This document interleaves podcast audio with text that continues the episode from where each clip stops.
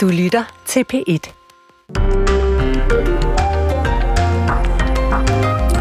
Godmorgen, så blev det lørdag den 24. februar. En mærkedag for Ukraine og en mærkedag for Europa, for det er to år siden krigen i Ukraine brød ud. Og når man har læst sig gennem analyserne i aviserne på det seneste, så afspejler de i den grad, at der stadig er delte meninger om, hvem der kommer til at vinde krigen. Ja, i børsen har man kunnet læse en ekspert sige, at Ukraine vinder krigen, hvis, vel at mærke, USA ønsker det. Hvorimod Kristelig Dagblad, ja, der havde det for to måneder siden overskriften, at Ukraine står til at tabe krigen, hvis den støtte er ved at tør ud. Ifølge Ritzau siger EU-kommissionens formand von der Leyen, at Ukraine kan vinde, hvis vi fortsætter støtten. Og i POV International, der stillede de spørgsmålet, Ukraine kan ikke vinde, hvad er konsekvenserne? Og så kan vi jo tage Jyllandsposten i dag. De skriver kort og godt, det er svært at se en ende på krigen. Ja, så Søren, hvor står vi egentlig nu? Er Ukraine og Vesten ved at tabe, eller kan de vinde? Det spørgsmål, det øh, undersøger vi i den her udsendelse, og vi får masser af bud og analyser fra øh, dansk ukrainere, fra eksperter, korrespondenter, politikere Ja, men vi har også andet på programmet. Blandt andet skal vi til USA, hvor Donald Trump fører stort i kampen om at blive præsidentkandidat for det republikanske parti. Men hans udfordrer, Nikki Haley, er stadig glødende optimist. There were 14 people in the race.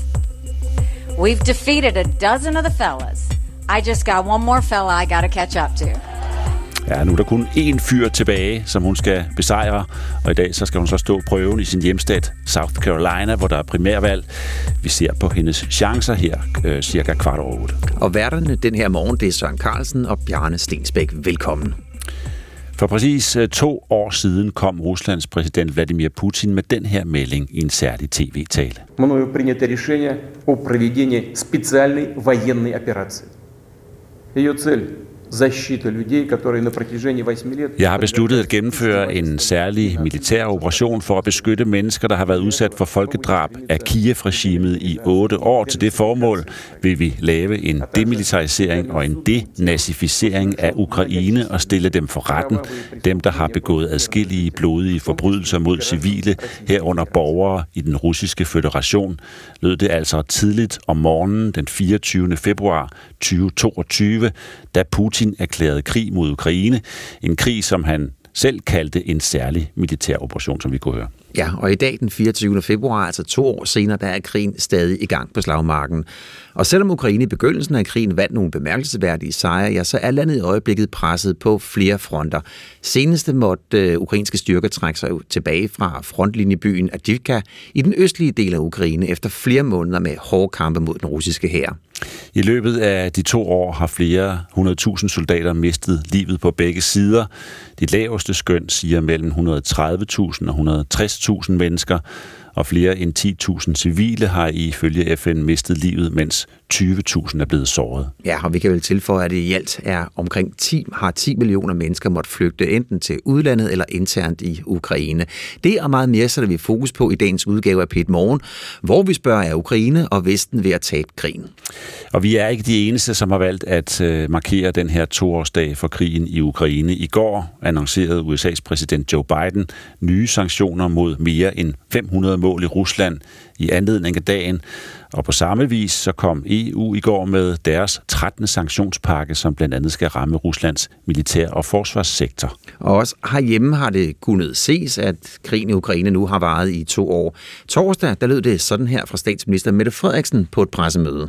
Vi præsenterer i dag en ny donationspakke til Ukraine. Det er nummer 15 øh, til lidt øh, mere end 1,7 milliarder kroner. Indtil nu har Danmark brugt og holdt fast 33 milliarder kroner på militær støtte til Ukraine. Ja, på pressemødet kunne Mette Frederiksen og forsvarsminister Troels Lund Poulsen altså præsentere den 15. donationspakke til Ukraine, som blandt andet indeholder radar, droner og 15.000 artillerigranater. Derudover præsenterer regeringen en sikkerhedsaftale, som forpligter Danmark til at støtte Ukraine militært og civilt de næste 10 år. Og den danske støtte i anledningen af årsdagen stoppede ikke der. I går meddelte den øh, danske statsminister nemlig, at hun er i Ukraine for at mødes med landets præsident Volodymyr Zelensky. Her besøgte de et mindested i det vestlige Ukraine, og på et senere pressemøde fortalte Mette Frederiksen, at en ny hjælpepakke er på vej til at blive forberedt. Ja, og så kan vi, øh, lad os lige skrue tiden tilbage til, til dengang, 24. februar 2022, hvor det... Der er udbrudt krig i Europa. I nat begyndte Rusland det, mange har talt om, og det mange har frygtet, nemlig en invasion af Ukraine. Ja, så kan vi sige godmorgen til dig, Flemming Splidsbol. Ja, godmorgen. Du er seniorforsker på Dansk Institut for Internationale Studier, og som vi hørte her i oplægget, der har været så mange forskellige vurderinger. Så nu er vi kommet til dig. Hvor langt er vi fra en, øh, en afslutning på den her krig? Jeg er bange for, at vi er langt fra en afslutning øh, på denne her krig, og det er, kan selvfølgelig også være udtryk for sådan lidt øh, fantasiløshed, hvor man tænker, at det er nødt til at køre i samme spor, det er svært at se noget, som for alvor kan rykke det, der har været ligesom karakteren af krigen, måske det seneste halvandet års tid eller noget, men, øh, men jeg tænker, at vi er langt fra en, en afslutning. Og i øvrigt er det jo svært også at, at, at tale om afslutning, fordi der kan være mange forskellige afslutninger, så mm, uanset hvad, så skal vi forberede os på, at der vil være krig, eller i hvert fald kampe i mange, mange år endnu, fordi der vil jo være stor modstand. Også internt i Ukraine stadigvæk, selvom landet måske i sidste ende bliver tvunget til at afstå territorier. Og Flemming Smidsbol, så skal jeg lige have hele din titel med, at du er seniorforsker på Dansk Institut for Internationale Studier. Men lad os prøve at, at dykke ned i det, set fra både den ukrainske side, men også den russiske side. Så hvis vi begynder med den russiske side, hvordan ser en, øh, en russisk sejr ud, set fra Putins perspektiv? Russisk sejr øh, vil have flere elementer sikkert. Øh, det er i hvert fald noget, der tyder på rent sådan politisk militært. Men som minimum vil det jo indebære, at Rusland får fuld kontrol over de påståede annekterede områder. Det vil altså sige fire regioner i Ukraine, som Rusland øh, ulovligt annekterede den 30. september 2022. Og der har Rusland jo ikke fysisk kontrol over de regioner. Så det vil sige, hvis vi sådan sætter det på spidsen, så er der altså ukrainske tropper inde på det, russerne hævder er russisk territorium. Så det skal de have kontrol over. Samtidig så hører vi jo stadigvæk fra Putin noget om afnazificering, vi hører noget om demilitarisering, og vi hører også fra forskellige russiske politikere, senest for et par dage siden et stort interview, tidligere premierminister, tidligere præsident Dmitry Medvedev, som talte om, at de er nødt til at tage Kiev også. Og det er ikke sikkert, at det bliver nu, men det bliver på et senere tidspunkt. Og så skal der være en pro-russisk regering, og i sidste ende så skal man have en fælles stat. Det vil sige, der er fortsat snak om det her med at ligesom afvikle Ukraine som en selvstændig stat. Så nogle, nogle forskellige signaler fortsat efter to år fra russisk side. Ser Putin det på samme måde? Det er ikke sikkert, at Putin er helt så vidtgående. Vi har svært ved at tolke Medvedev. Han er blevet sådan og har udviklet sig til det igennem de seneste to år. Han er virkelig en hardliner, der kommer med nogle vilde udmeldinger. Så vilde nogle gange, at russiske medier selv ligesom skubber dem til side og siger, at nu, nu, nu bliver det lidt for meget. Uh, Putin er måske lidt mere realistisk i, i, uh, i noget af det, men, men der kommer også fortsat de her uh, meget ambitiøse meldinger fra, fra Putins side, ud over uh, kontrollen over de fire uh, ulovligt annekterede men, men kunne man forestille sig, at en sejr for Rusland, det var, at de fik kontrol over de områder, som de annekterede? Ja, det kunne man godt forestille sig, hvis de er hårdt presset. Hvis de ikke kan mere end det, øh, så vil man godt kunne, øh, kunne se det. Jeg kan i hvert fald se det som en, som en minimum sejr for dem. Og Putin vil også kunne trække sig ud af det øh, og sige, nu har jeg opnået mine militære mål. Vi har befriet de her områder, som man siger det i Rusland. Øh, vi har beskyttet befolkningen mod overgreb. Vi har beskyttet dem mod fascister og nazister i Kiev. Nu er de vendt hjem til Rusland, og nu passer vi på dem. Det vil han godt kunne gøre, øh, som jeg ser det, sådan, øh, og sådan rent kommunikativt i forhold til sine vælgere. Og hvis vi vender den rundt, hvordan ville et uh, russisk nederlag så se ud? Et russisk nederlag ville jo være, at de bliver skubbet ud af de her områder. Øh, det vil være øh, for russerne jo en, en katastrofe, og der skal vi huske på, det gælder jo ikke kun de fire områder, jeg nævnte her. Det er jo også de to områder, som blev annekteret i 2014, det vil sige Krim sammen med hovedbyen Sevastopol. Øh, Øh, hvis russerne bliver skubbet ud af det, så vil det være en, en katastrofe, og der har jeg svært ved at se, at det vil kunne føre til andet end politiske omvæltninger i Rusland. Det vil være så voldsomt efter dels så mange år nu med Krim, men også så store omkostninger i forbindelse med krigen, øh, den åbne invasion, altså krigen siden 2022. Øh, men, men det, vil være, det vil være et kæmpe nederlag. Og hvis vi så vender blikket mod øh, Ukraine, hvordan ser en, en, en sejr ud fra Ukraines side? Det vil være at, at, øh, at genvinde kontrollen over alle de her seks regioner, altså de to, der blev annekteret i 14, og de fire, som blev annekteret i 22. Altså simpelthen tage kontrollen med alt det territorium, som er blevet tabt. Det er jo også det, der er budskabet fra Zelensky. Det er jo også det, der er budskabet fra Danmark, at vi står sammen med Ukraine, så længe de øh, har de her mål, og de beslutter selv, om de på et tidspunkt vil indgå kompromiser, men indtil videre, så er det det, de vil have tilbage, og, og, og det er det, øh, vi støtter dem i. Derudover så har de jo så krav om, øh, at de skal have kompensation for, øh, for ødelæggelserne. Man taler nu om, øh, om et behov for... Øh, for genopbygning i Ukraine, som er i omegnen af 500 milliarder dollars. Øh, de vil have, øh, at der skal være en proces efterfølgende, øh, hvor krigsforbrydelser skal, øh, skal straffes, øh, og så vil de selvfølgelig have mm. med Ruslands præsident Putin draget til ansvar for det her også. Hvor langt er der, Flemming Spidsbol, med det, du har nævnt her til et forhandlingsbord?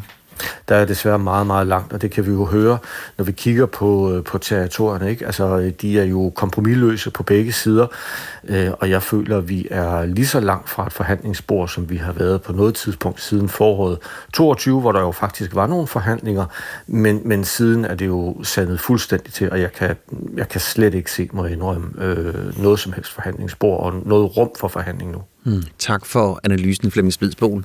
Selv tak da. Seniorforsker på Dansk Institut for Internationale Studier.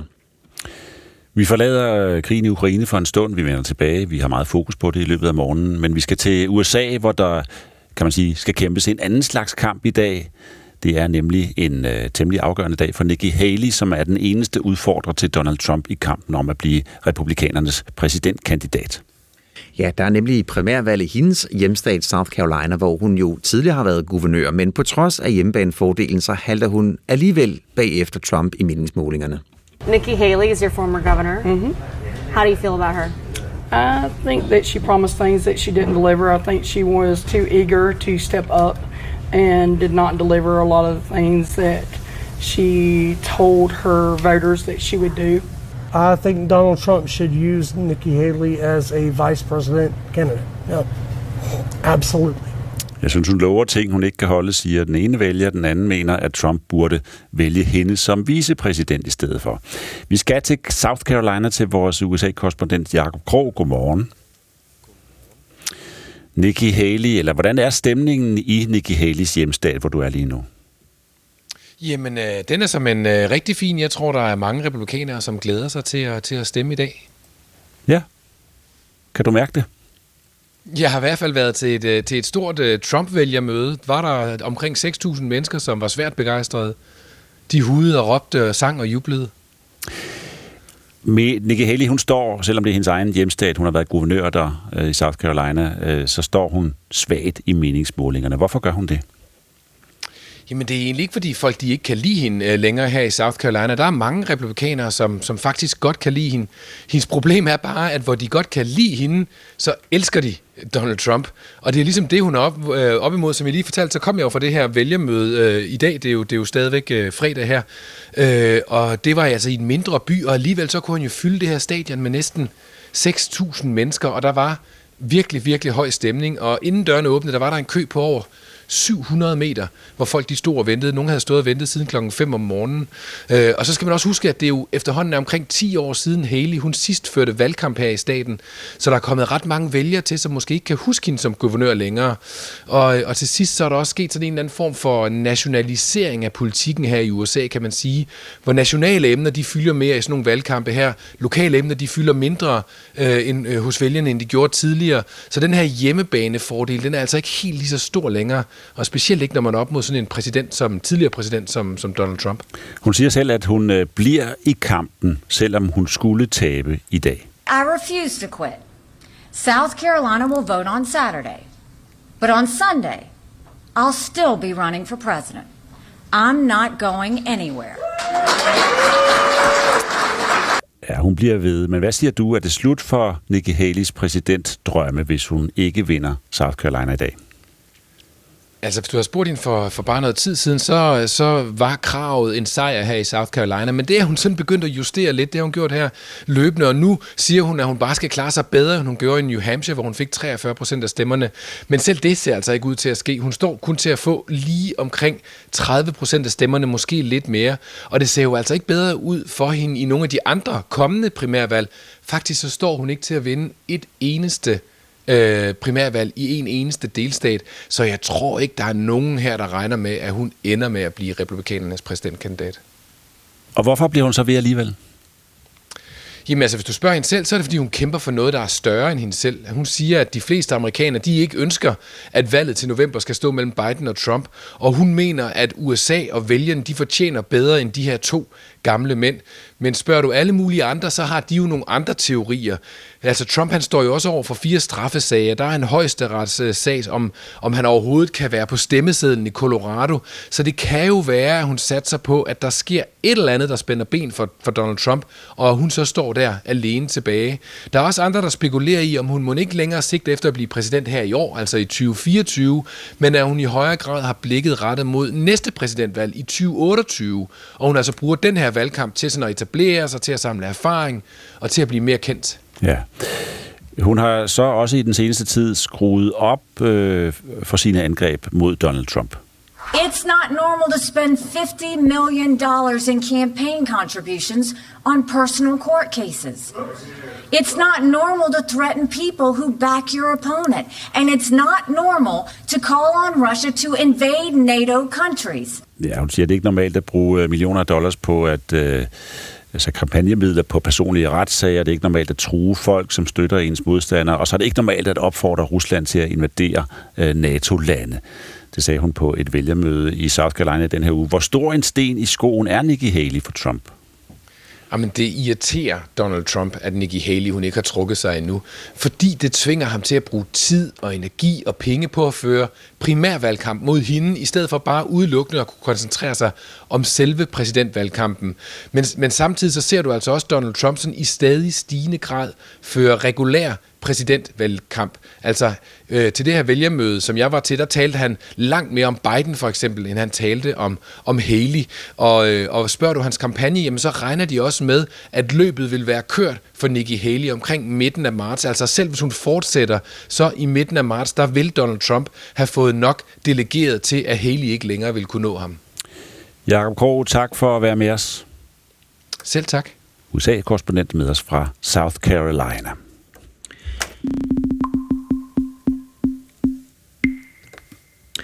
Ja, og øh, herhjemme, det er jo toårsdagen for, for krigens begyndelse i Ukraine, der fylder det er selvfølgelig alle landets øh, forsider. Blandt andet er der interview i, i Berlinske med øh, statsminister Mette Frederiksen, som jo virkelig, øh, hun, hun, hun er meget markant, meget kontant. Hun siger jo for eksempel, at øh, den kolde krig, det er ikke den, man kan sammenligne øh, den situation, vi er i nu med det her. Nej, det er en varm krig, får hun sagt. Så herhjemme, der fylder det så meget. Nu skal vi kigge på, hvordan øh, det, hvor meget det så fylder i de russiske medier, så derfor godmorgen og velkommen til dig, Valentina Shapovalova. Godmorgen. Du er Ph.D. på Institut for Kommunikation på Københavns Universitet. Du forsker i russisk disinformation. Så når du slår op i de russiske medier i dag, hvad står der så om krigen? Jamen, der står jo ikke så meget i forhold til markeringen af toårsdagen. Det, der fylder mere i de russiske medier, eller faktisk rigtig meget, det er markeringen af øh, gårdagens øh, fejring af beskytterne af fædrelandet. Det er en øh, markering, som blev etableret i Sovjetunionen for at fejre soldaterne i den anden verdenskrig, den store fædrelandskrig, som den hedder i Rusland. Og det er ligesom billederne fra den her koncert, fra de forskellige fejringer i forskellige byer. Det er Putins tale til soldater, som blev udsendt i går, øhm, og så videre. Så det er mest det, der fylder i de russiske medier. Og Valentina Shapovalova, hvad skriver de om, om, om krigen i Ukraine? Jamen, de skriver jo og siger, fordi jeg har også siddet og, og set øh, russisk tv i går, øhm, de siger jo, at øh, det går virkelig dårligt for ukrainerne. De, øh, bruger overskrifter og indslag fra forskellige vestlige medier, hvor det bliver påpeget, at øh, altså hver et nederlag øh, fra ukrainsk side. Øh, og så Øh, altså den her fortælling om, at det egentlig går ret godt for Rusland. De håner øh, vestlige lande for, øh, for ikke at støtte Ukraine nok. De siger, at Vesten er træt af Ukraine. De håner ukrainerne for at øh, være for langsomme, for at være inkompetente osv. Og så er der faktisk også et interessant indslag, der kom op øh, her i de russiske medier i løbet af, af i går. Det er et interview med Dmitry Medvedev, øh, som jo den her prominente Kreml-politiker og tidligere øh, præsident i Rusland, øh, hvor han talte om, at øh, altså, han ved ikke, hvornår den her specialmilitære operation den stopper, som krigen i Ukraine jo stadigvæk hedder officielt i Rusland. Det han ved er, at Rusland øh, vil gå efter Kiev, det er ligesom øh, det er et af målene. Og så i øvrigt så er det også en russisk by, og den vil Rusland gerne have tilbage hjem. Så det, øh, det har også fyldt lidt i, i de russiske medier, og det er jo som sådan ikke en ny fortælling fra Kremls side, altså de her imperialistiske narrativer, har jeg set før i forbindelse med krigen i Ukraine. Det er ligesom, som om de er blusset sådan ekstra op lige nu. Ja. Øh, den her specialmilitære operation har varet så længe. Ja, og, og, og tidligere på ugen, der vandt øh, Rusland jo faktisk også en, en, en slags sejr på, på slagmarken, da ukrainske styrker måtte trække sig tilbage fra Abdika, altså den her frontlinjeby i det østlige Præcis. Ukraine. Er der sådan ved at brede sig sådan en, en stemning i Rusland, synes du?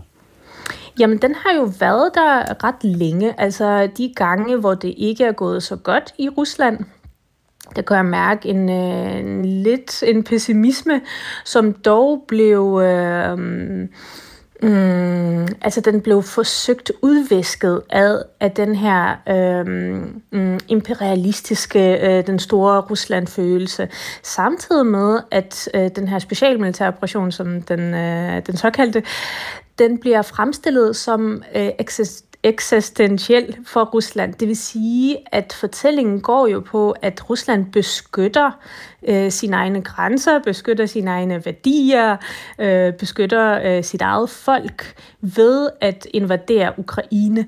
Så på den måde, hver gang det ikke er gået så godt, så er narrativer omkring, hvorfor det er vigtigt at fortsætte, de har fyldt rigtig meget. Så på den måde har der ikke været sådan en taberstemning nogensinde i pro-Kreml-medier. Det er jo sindssygt vigtigt for staten at opretholde et vist billede af den her specialmilitære operation og forklare befolkningen, hvorfor det er vigtigt at fortsætte osv. Mm. Tak til dig, Valentina Shapovalova. Selv tak. For at kaste et blik over de, øh, de russiske medier. Du er altså Ph.D. på Institut for Kommunikation på Københavns Universitet og forsker i russisk disinformation. Og fra de øh, russiske medier til de ukrainske, Brita Kvist. Godmorgen. Godmorgen. Det er udsendte medarbejdere i Ukraine. Du er med os fra Lviv i den vestlige del af landet, og du synes lige, at vi skulle spille en sang. Så det gør vi her.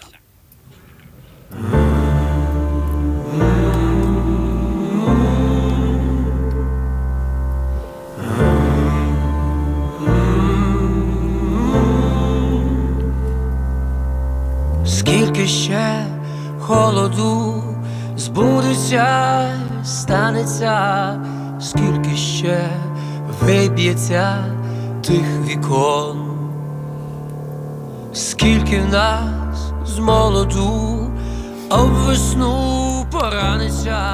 En smuk sang. Hvorfor synes du, vi skulle høre den, Britta Kvist? Ja, det er en sang, som det øh, meget kendte ukrainske rockband Okean Elsi har udgivet her i forbindelse med toåret for invasionen. Det er øh, et øh, orkester, som øh, har været der i 30 år, så altså, det er både voksne og børn og bedsteforældre, der har oplevet dem, og de har sat meget ukrainsk øh, nyere historie i musik. De var også meget vigtige omkring øh, Øh, Majdan-revolutionen, øh, og har også udgivet en sang om Mariupol øh, sidst i, i 2022, men nu kommer de altså med denne her.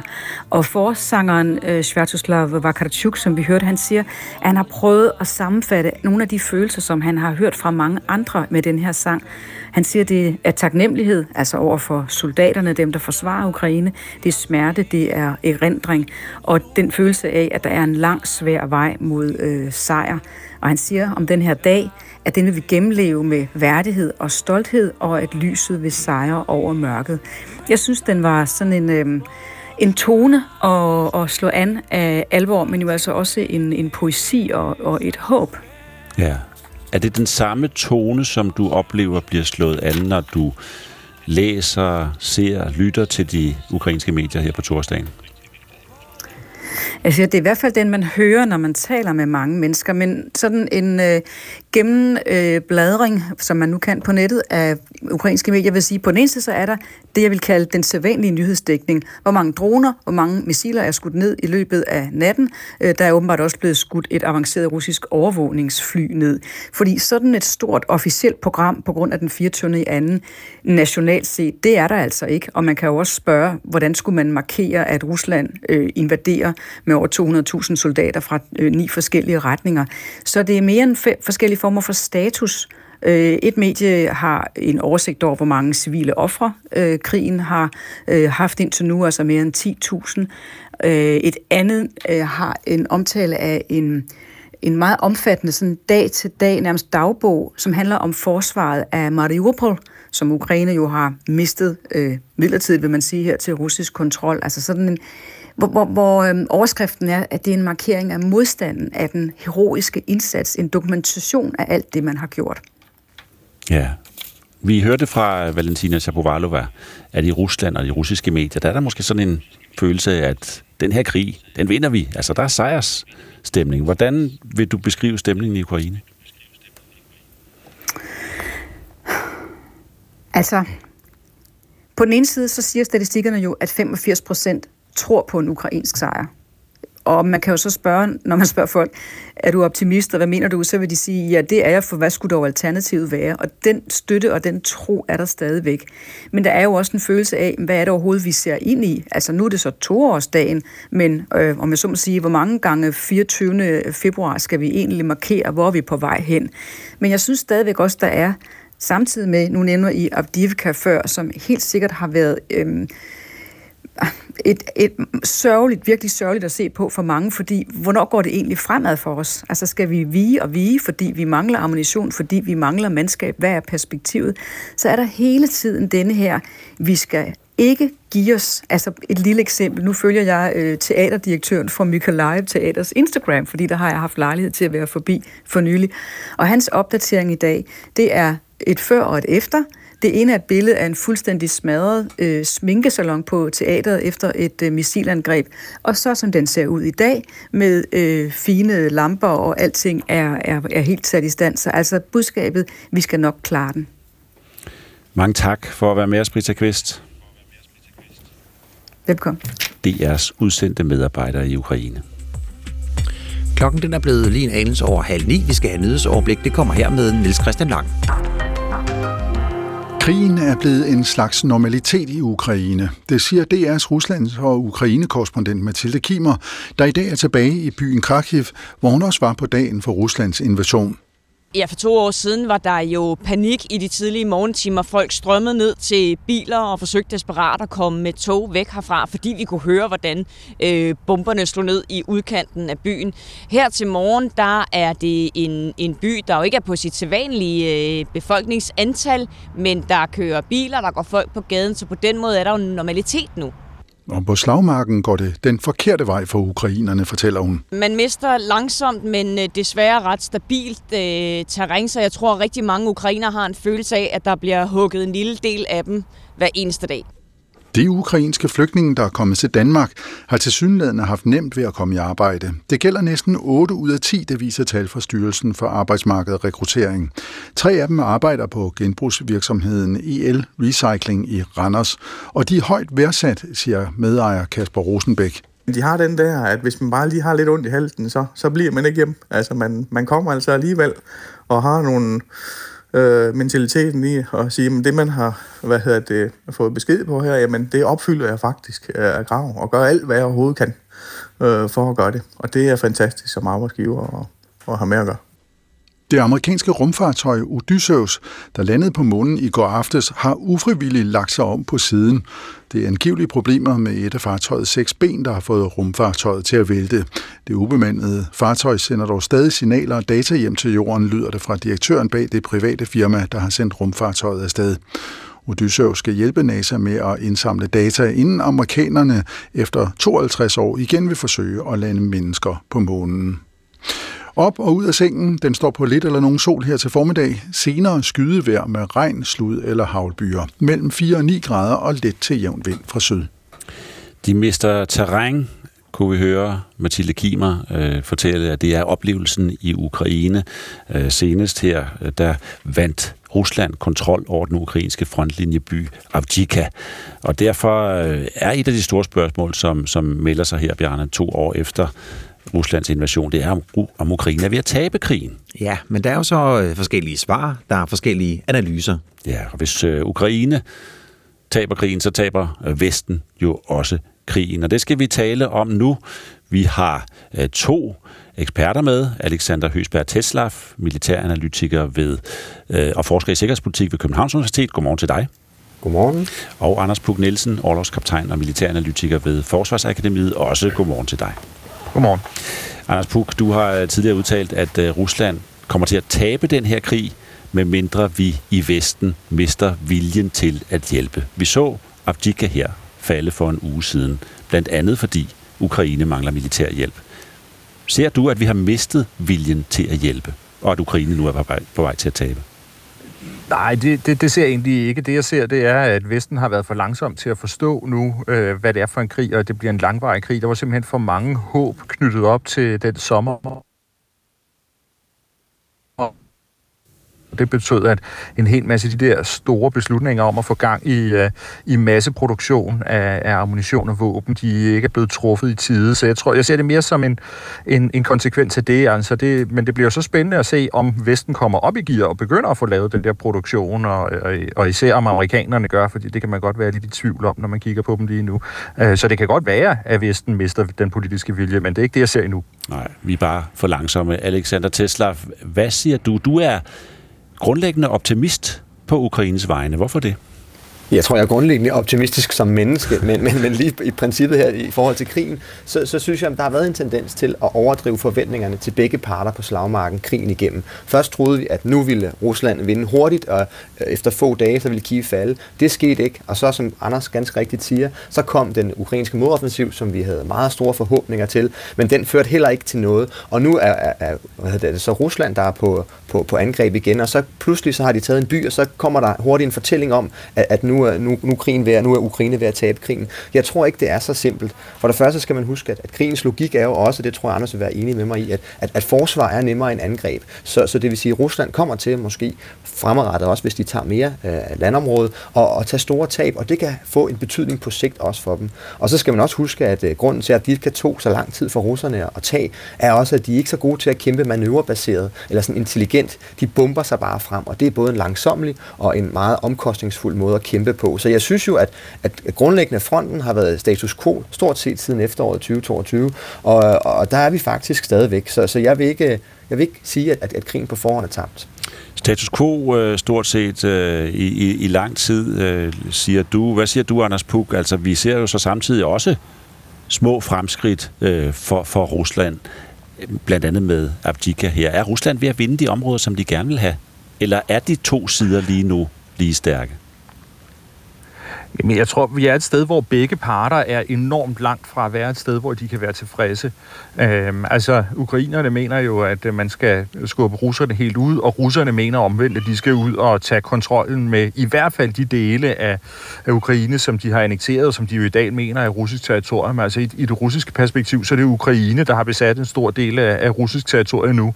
Øhm, og, øh, og, og der er de altså bare også enormt langt fra at have befriet det. Så vi er faktisk et sted, hvor ingen af parterne kan være tilfredse med, øh, med, med der, hvor frontlinjen går. Og det er også derfor, at kampene kommer til at blive ved med at være meget intense, og at jeg ikke rigtig ser for mig en løsning, hvor, det, øh, hvor, hvor, hvor man på en eller anden måde kan blive enige om bare at, at, at tegne grænsen der, hvor frontlinjen går nu.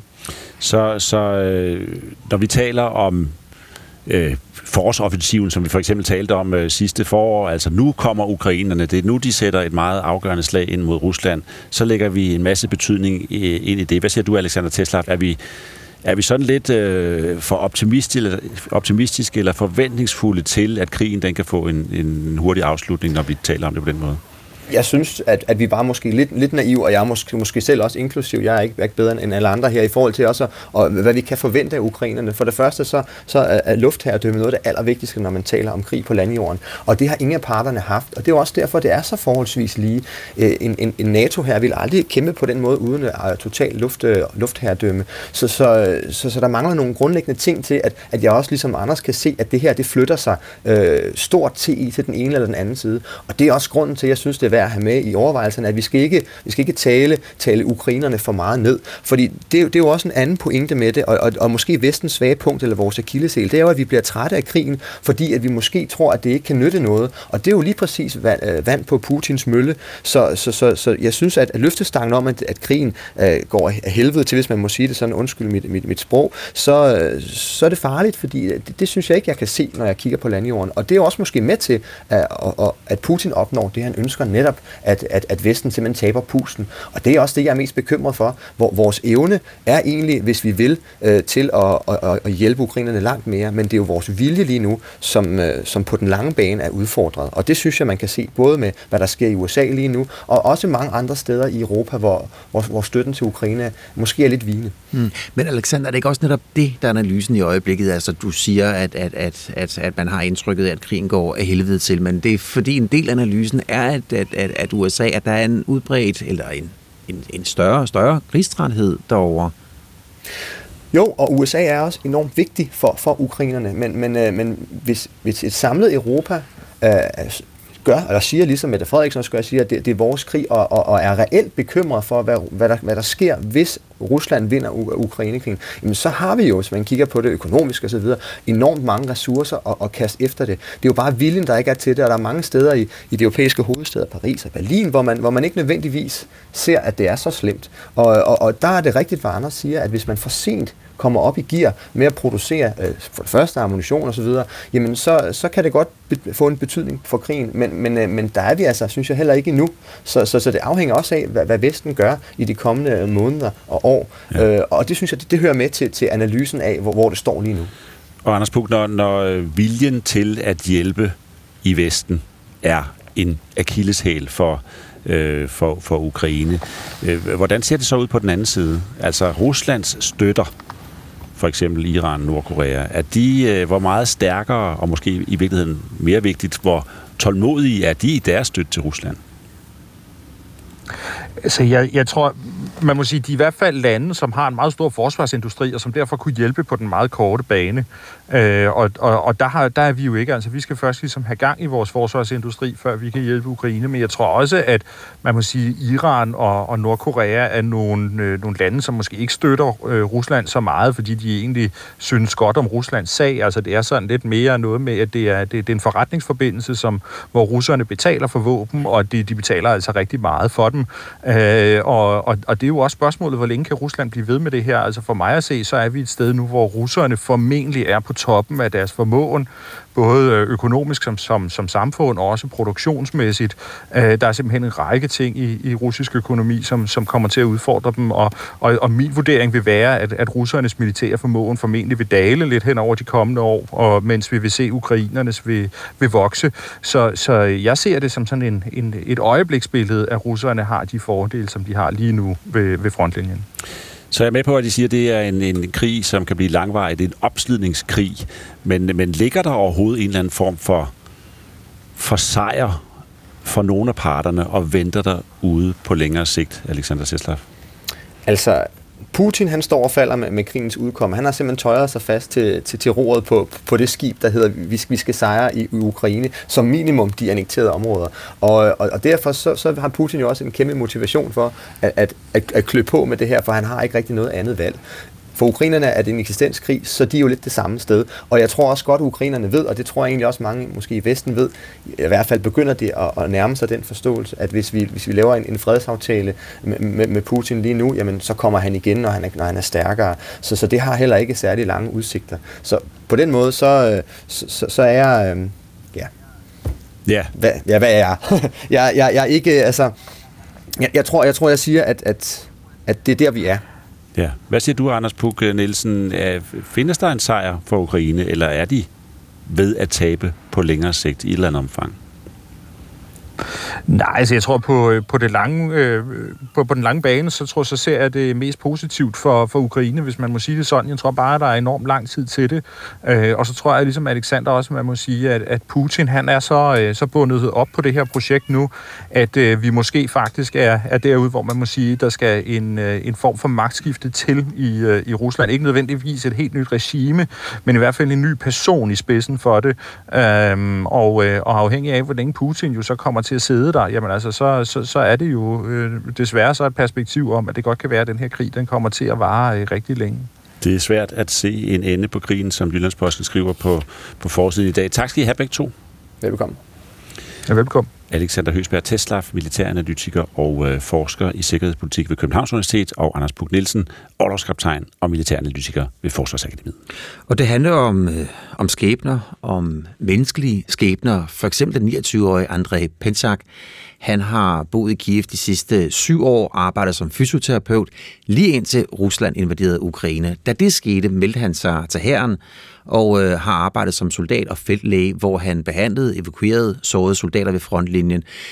Nu ligger han på et rehabiliteringscenter i Kiev med et sprængt ben og ni operationer bag sig. It's not easy to um, remember it. Andriy Pensak fortæller her, at det gør ondt at tænke tilbage på den gang, han måtte gå i krig. It's a worst experience in, in my life in, um, in, a, in, and I think in my comrades' lives because before full-scale invasion, all of us was a simple civilian person. Uh, but after 24 February 2022, uh, everyone um, became uh, soldiers. So you lost friends? Yeah, sure. Uh, everyone, every Ukrainians uh, lost something in this world: friends, family, houses, and I also I lost a lot of friends and comrades in this war. Ja, det her det fortalte André Pensak til Annika Vetterling fra podcasten Tid, når du kan finde hele interviewet i, uh, i DR Lyd. Og uh, André han har som sagt sprængt et, et ben og ni operationer bag sig. Du kan vel sige godmorgen til dig, Henning Gørts Hørstrup. Godmorgen. Godmorgen. Og du er med os fra Uchirut i den vestlige del af Ukraine. Du er medejer af IT-virksomheden Source Angel, der indtil krigen brød ud havde kontor i Kharkiv og i Dnipro i den centrale og den østlige del af Ukraine. Vi har jo talt med dig rigtig mange gange i løbet af den her krig. Og øh, bare en måned efter, at krigen den brød ud, der sagde du sådan her. Der er mange af mine folk, de har aldrig nogensinde været i militæret, og det er jo familiefædre, øh, der har været IT-folk hele livet. Øh, så det, det er de noget nervøs for, men selvfølgelig ønsker de at, at hjælpe til. Ja, det lyder, det lyder, Henning, det lyder lidt som, som André, altså mænd, der, der ikke har erfaring med krig. Nu er der gået to år. Hvordan har de det med en eventuel indkaldelse? Jamen, nu har vi jo nogen, der har meldt sig frivilligt, og nogen er en er stadig i krig, og en anden er, er kommet tilbage. Men det er stadigvæk det, vi, det, de frygter mest, og i øjeblikket er de jo ved at lave en ny øh, lovgivning, fordi at de gerne vil til at have flere folk ind i herren, også, også kvinder. Og hvordan mærker man frygten for at blive sendt afsted til fronten? Jamen altså, øh, i det første lange tid, hvor det gik godt, der var der mange, der meldte sig, øh, og der var det ikke så slemt. Men, men nu, øh, hvor, at, øh, hvor det er svære tider, og det, det er svært at også se den samlede opbakning, der ellers har været længe øh, omkring øh, krigen i Ukraine, så, så, ja, så er det nok noget af det, man frygter allermest, øh, fordi at netop de folk, vi har, det er jo de eneste, der, der brødføder deres familie. Der er jo ikke mange jobs tilbage, og det er jo ikke bare deres koner og, og børn, det er jo også øh, fædre og onkler og bedsteforældre, det er jo hele familier. Mm. Og, og så ved jeg, at der hele tiden er militærfolk ude for at, øh, at væve folk. Tjekker, om folk har været på et vævekontor. Hvordan er det, det, det foregår?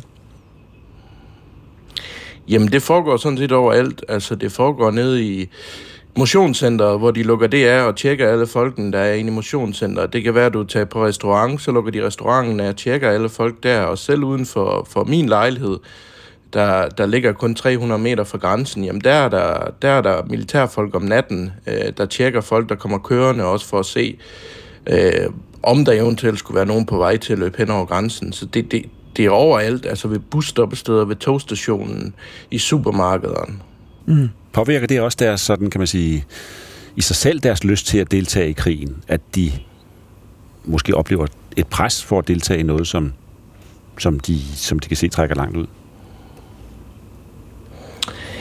Ja, altså i hvert fald øh, de helt unge. Nu har jeg en på 21, øh, der sådan set ikke rigtig har været uden for en dør de sidste to år. Øh, han var faktisk begyndt at gå i motionscenter her, men på grund af, at de begyndte at være øh, mere øh, hvad skal man sige, opsøgende, så tør han heller ikke at komme der mere. Altså, han bestiller mad hjem, han, han sidder bare der. Øh, det, det, det er jo en ung mand, altså han, han aner jo ikke rigtigt, hvad det betyder, og, og frygten, øh, og han har også en enlig mor op i Harkiv, som han sender penge til at sørge for.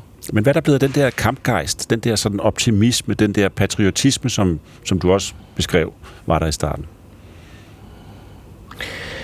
Altså, det er jo ikke det er jo ikke så slemt, som det var, hvad skal man sige, de første dage af invasionen, hvor at blandt andet mig, jeg troede, at øh, Ukraine ville blive indtaget af Rusland i løbet af en uge. Øh, så, så slemt ser det dog ikke ud. Men med de her...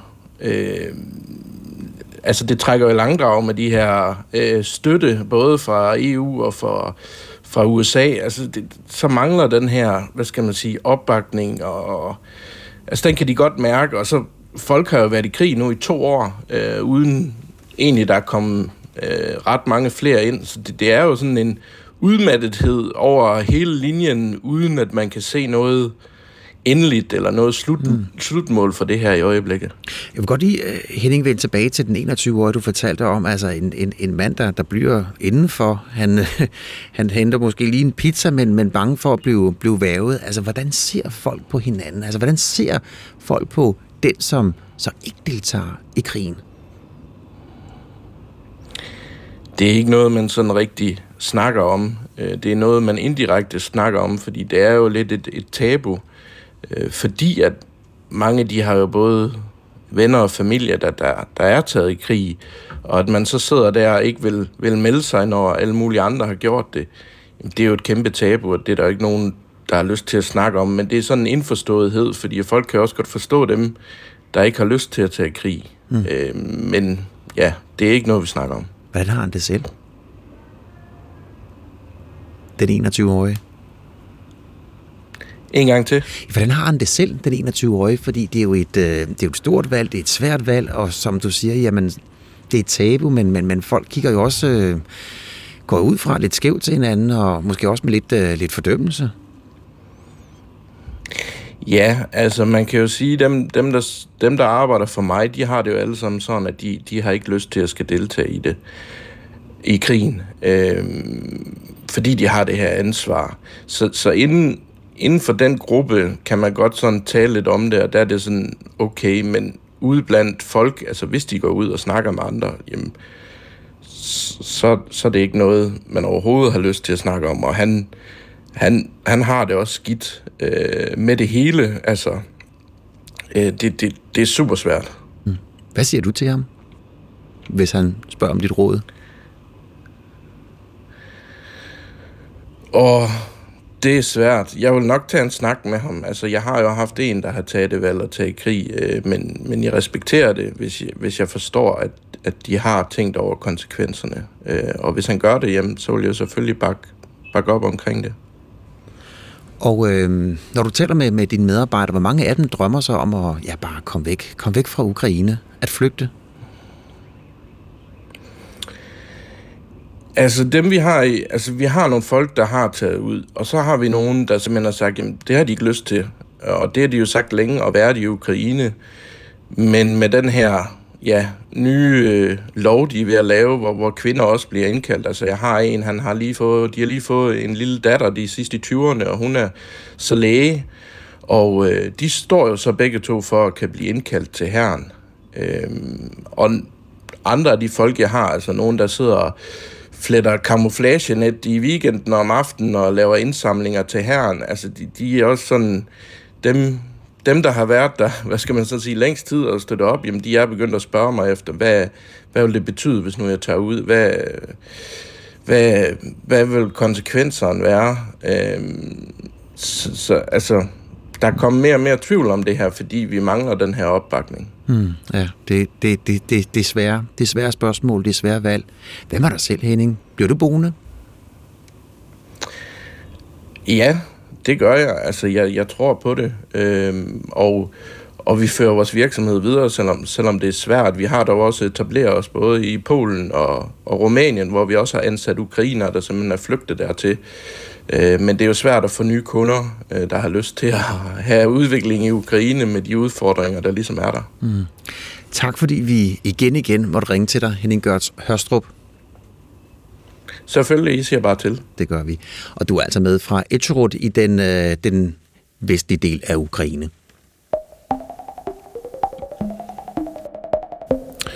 IT-giganten Google har ikke haft det store held med sin nye kunstige intelligens og dens evner til at generere kunstige billeder af mennesker, må man sige. I det første, den første version, der var det for eksempel billeder af Dorte, der vaskede op, og Henrik i en lægekittel, hvide mennesker, og det mødte selvklart kritik for, hvor var de sorte mennesker, og hvor var for eksempel de kvindelige læger. Ja, men så kom Google med en ny version af deres bud på kunstig intelligens, Gemini. Og her er, der, her er det næsten omvendt. Her er der mange sorte mennesker, men ofte i en, øh, en helt forkert sammenhæng. Ja. Gemini har været ude i en måneds tid nu, og nu siger Google, at de vil pause evnen til at generere billeder af mennesker, indtil det kan komme med en bedre løsning. Signe Sambak, godmorgen. Godmorgen. Du er forsker i kunstig intelligens og data science på CBS.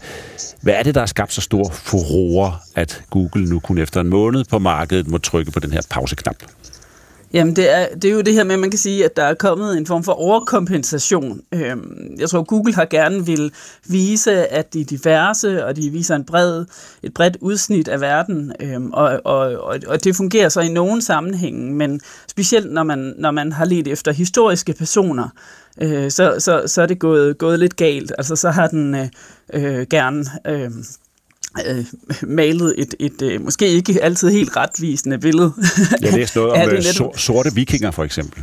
Ja, og, og øh, sorte vikinger, det kan vi selvfølgelig grine af, og øh, på den anden side set, så har de oprindelige mennesker, der, eller de mennesker, der først kom til Danmark, de havde til, til sydenlandene også mørkt hår og, og mørk hud, så på en måde er det jo sådan øh, lidt tankevækkende. På samme måde havde de jo også bedt om uh, Founding Fathers, øh, og der kom så øh, de oprindelige amerikanere frem i kolonihertøj, og det er jo nogen, der det falder mange for brystet, men på en eller anden måde er det jo også lidt interessant, ikke? Ja. at når man så begynder at overkompensere, så kommer der sådan nogle billeder, som ikke er, ikke er rigtige, men heller ikke sådan helt forkerte, vel? men som, som måske... Øh, øh, i virkeligheden får os til at tænke lidt. Så, så som sådan en kunstnerisk statement, så synes jeg egentlig, at den er meget sjov. Jeg, synes, jeg håber ikke, de sådan helt fjerner den, men har den som sådan en lille, en lille ekstra mulighed frem, fremover. Man får sådan en lille kommentar mm. til historien med, øh, ved at gøre det lidt, uh, lidt anderledes. Men Google har så indrømmet, at systemet ikke har fungeret uh, korrekt. Hvad er det, de har ja. indrømmet?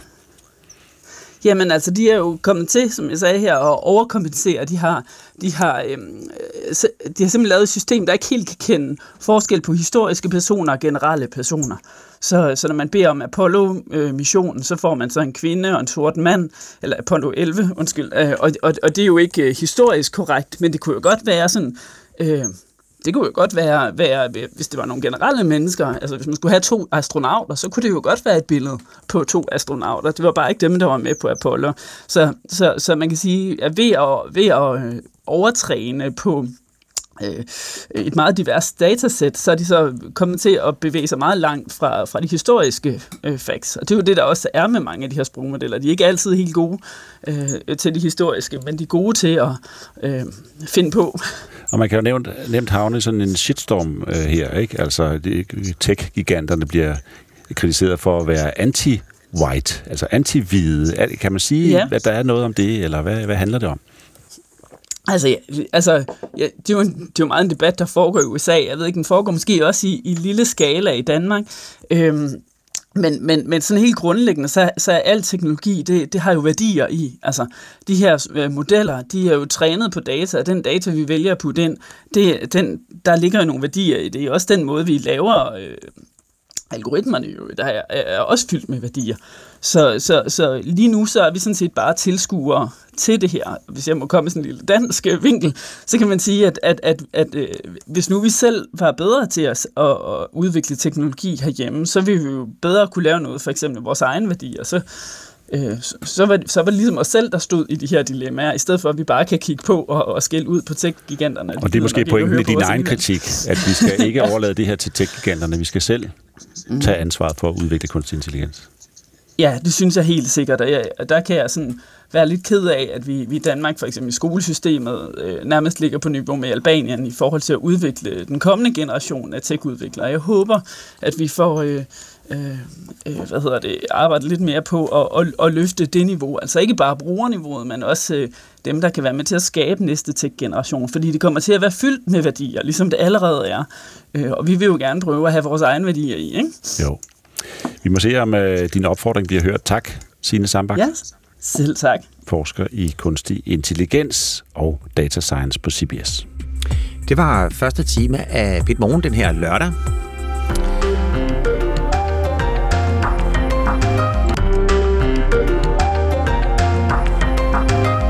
Så velkommen tilbage til denne lørdags udgave af P1 Morgen. Og øh, den her time kommer jo selvfølgelig også til at handle om øh, krigen i Ukraine.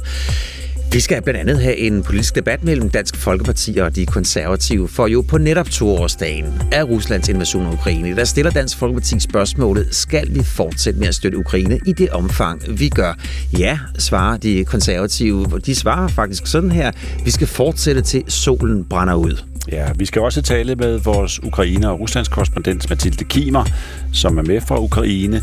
Øh, krigen trækker også lange spor hen over Europa. Finland er blevet indlemmet i NATO, nu mangler så Sverige. Og på mandag, der er det forventningen, at Ungarn siger endeligt ja til svensk medlemskab, og så skulle den aftale være på plads. Vi taler med vores Europakorrespondent 20 minutter i 10. Og vi, det er Søren Carlsen og Bjarne Stensbæk, men Søren, vi begynder jo i Kiev, fordi ja. for præcis to år siden, der lød det sådan her. Ja, der lød de første luftalarmer, de første sirener over Ukraines hovedstad.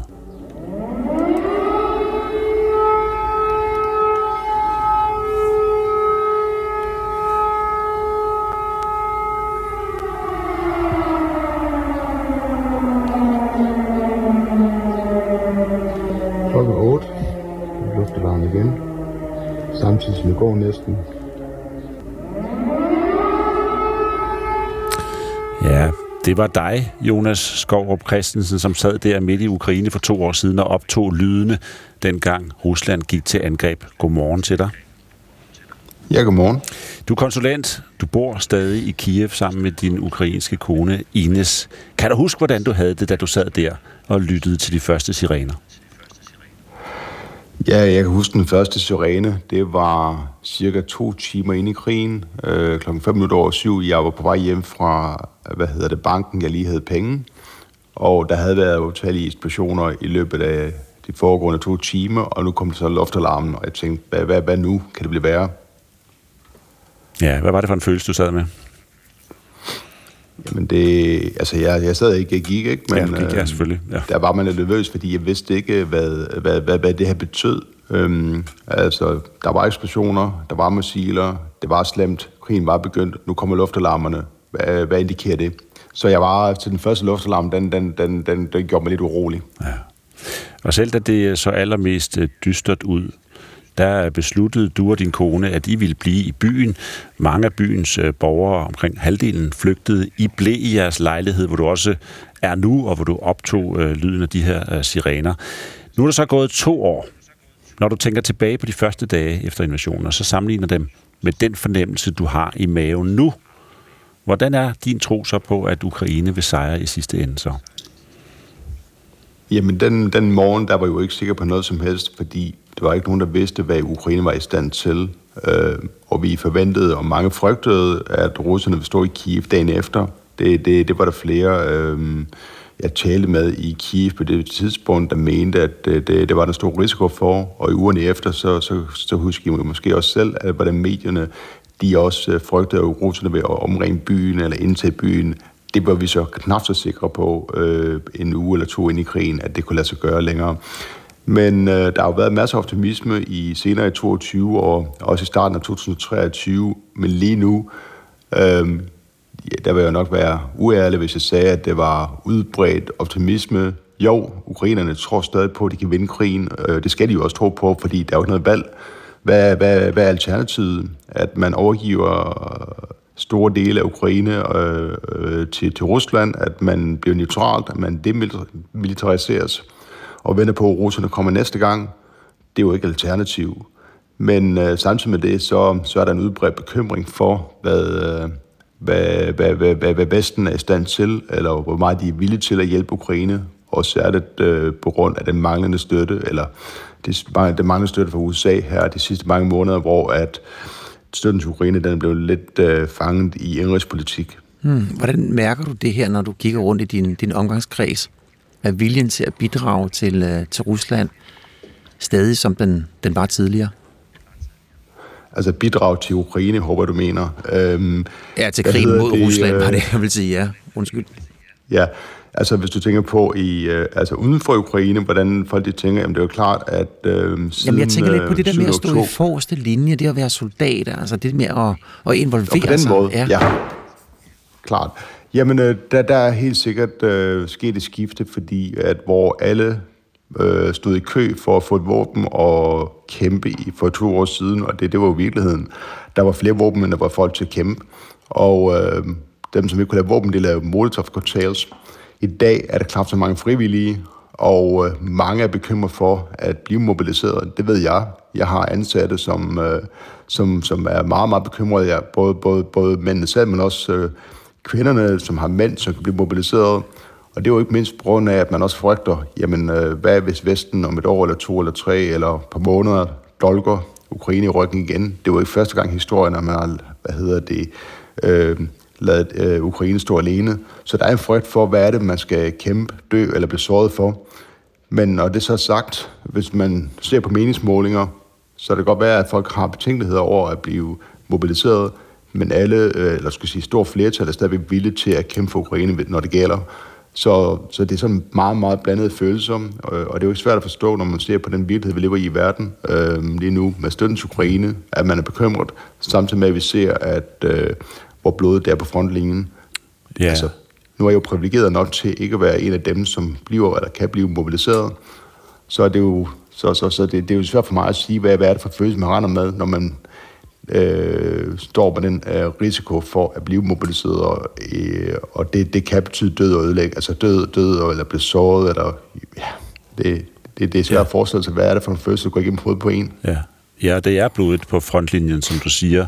Øh, det lave skøn i forhold til antallet af, af, af dræbte er på mellem 130 og 160.000 mennesker. Øh, det er det seneste tal, man har. Flere end 10.000 civile har ifølge FN mistet livet. 20.000 er blevet såret. Er der også, det ved jeg ikke, hvordan du fornemmer, men altså, man kunne jo også tænke, ja, hvad er alternativet? Man kan også sige, men hvor længe kan vi holde ud, at vores unge mennesker bliver slået ihjel på frontlinjen? Altså, at man på et eller andet tidspunkt måske må acceptere at afgive noget territorium til Rusland. Er det, er det overhovedet på tale?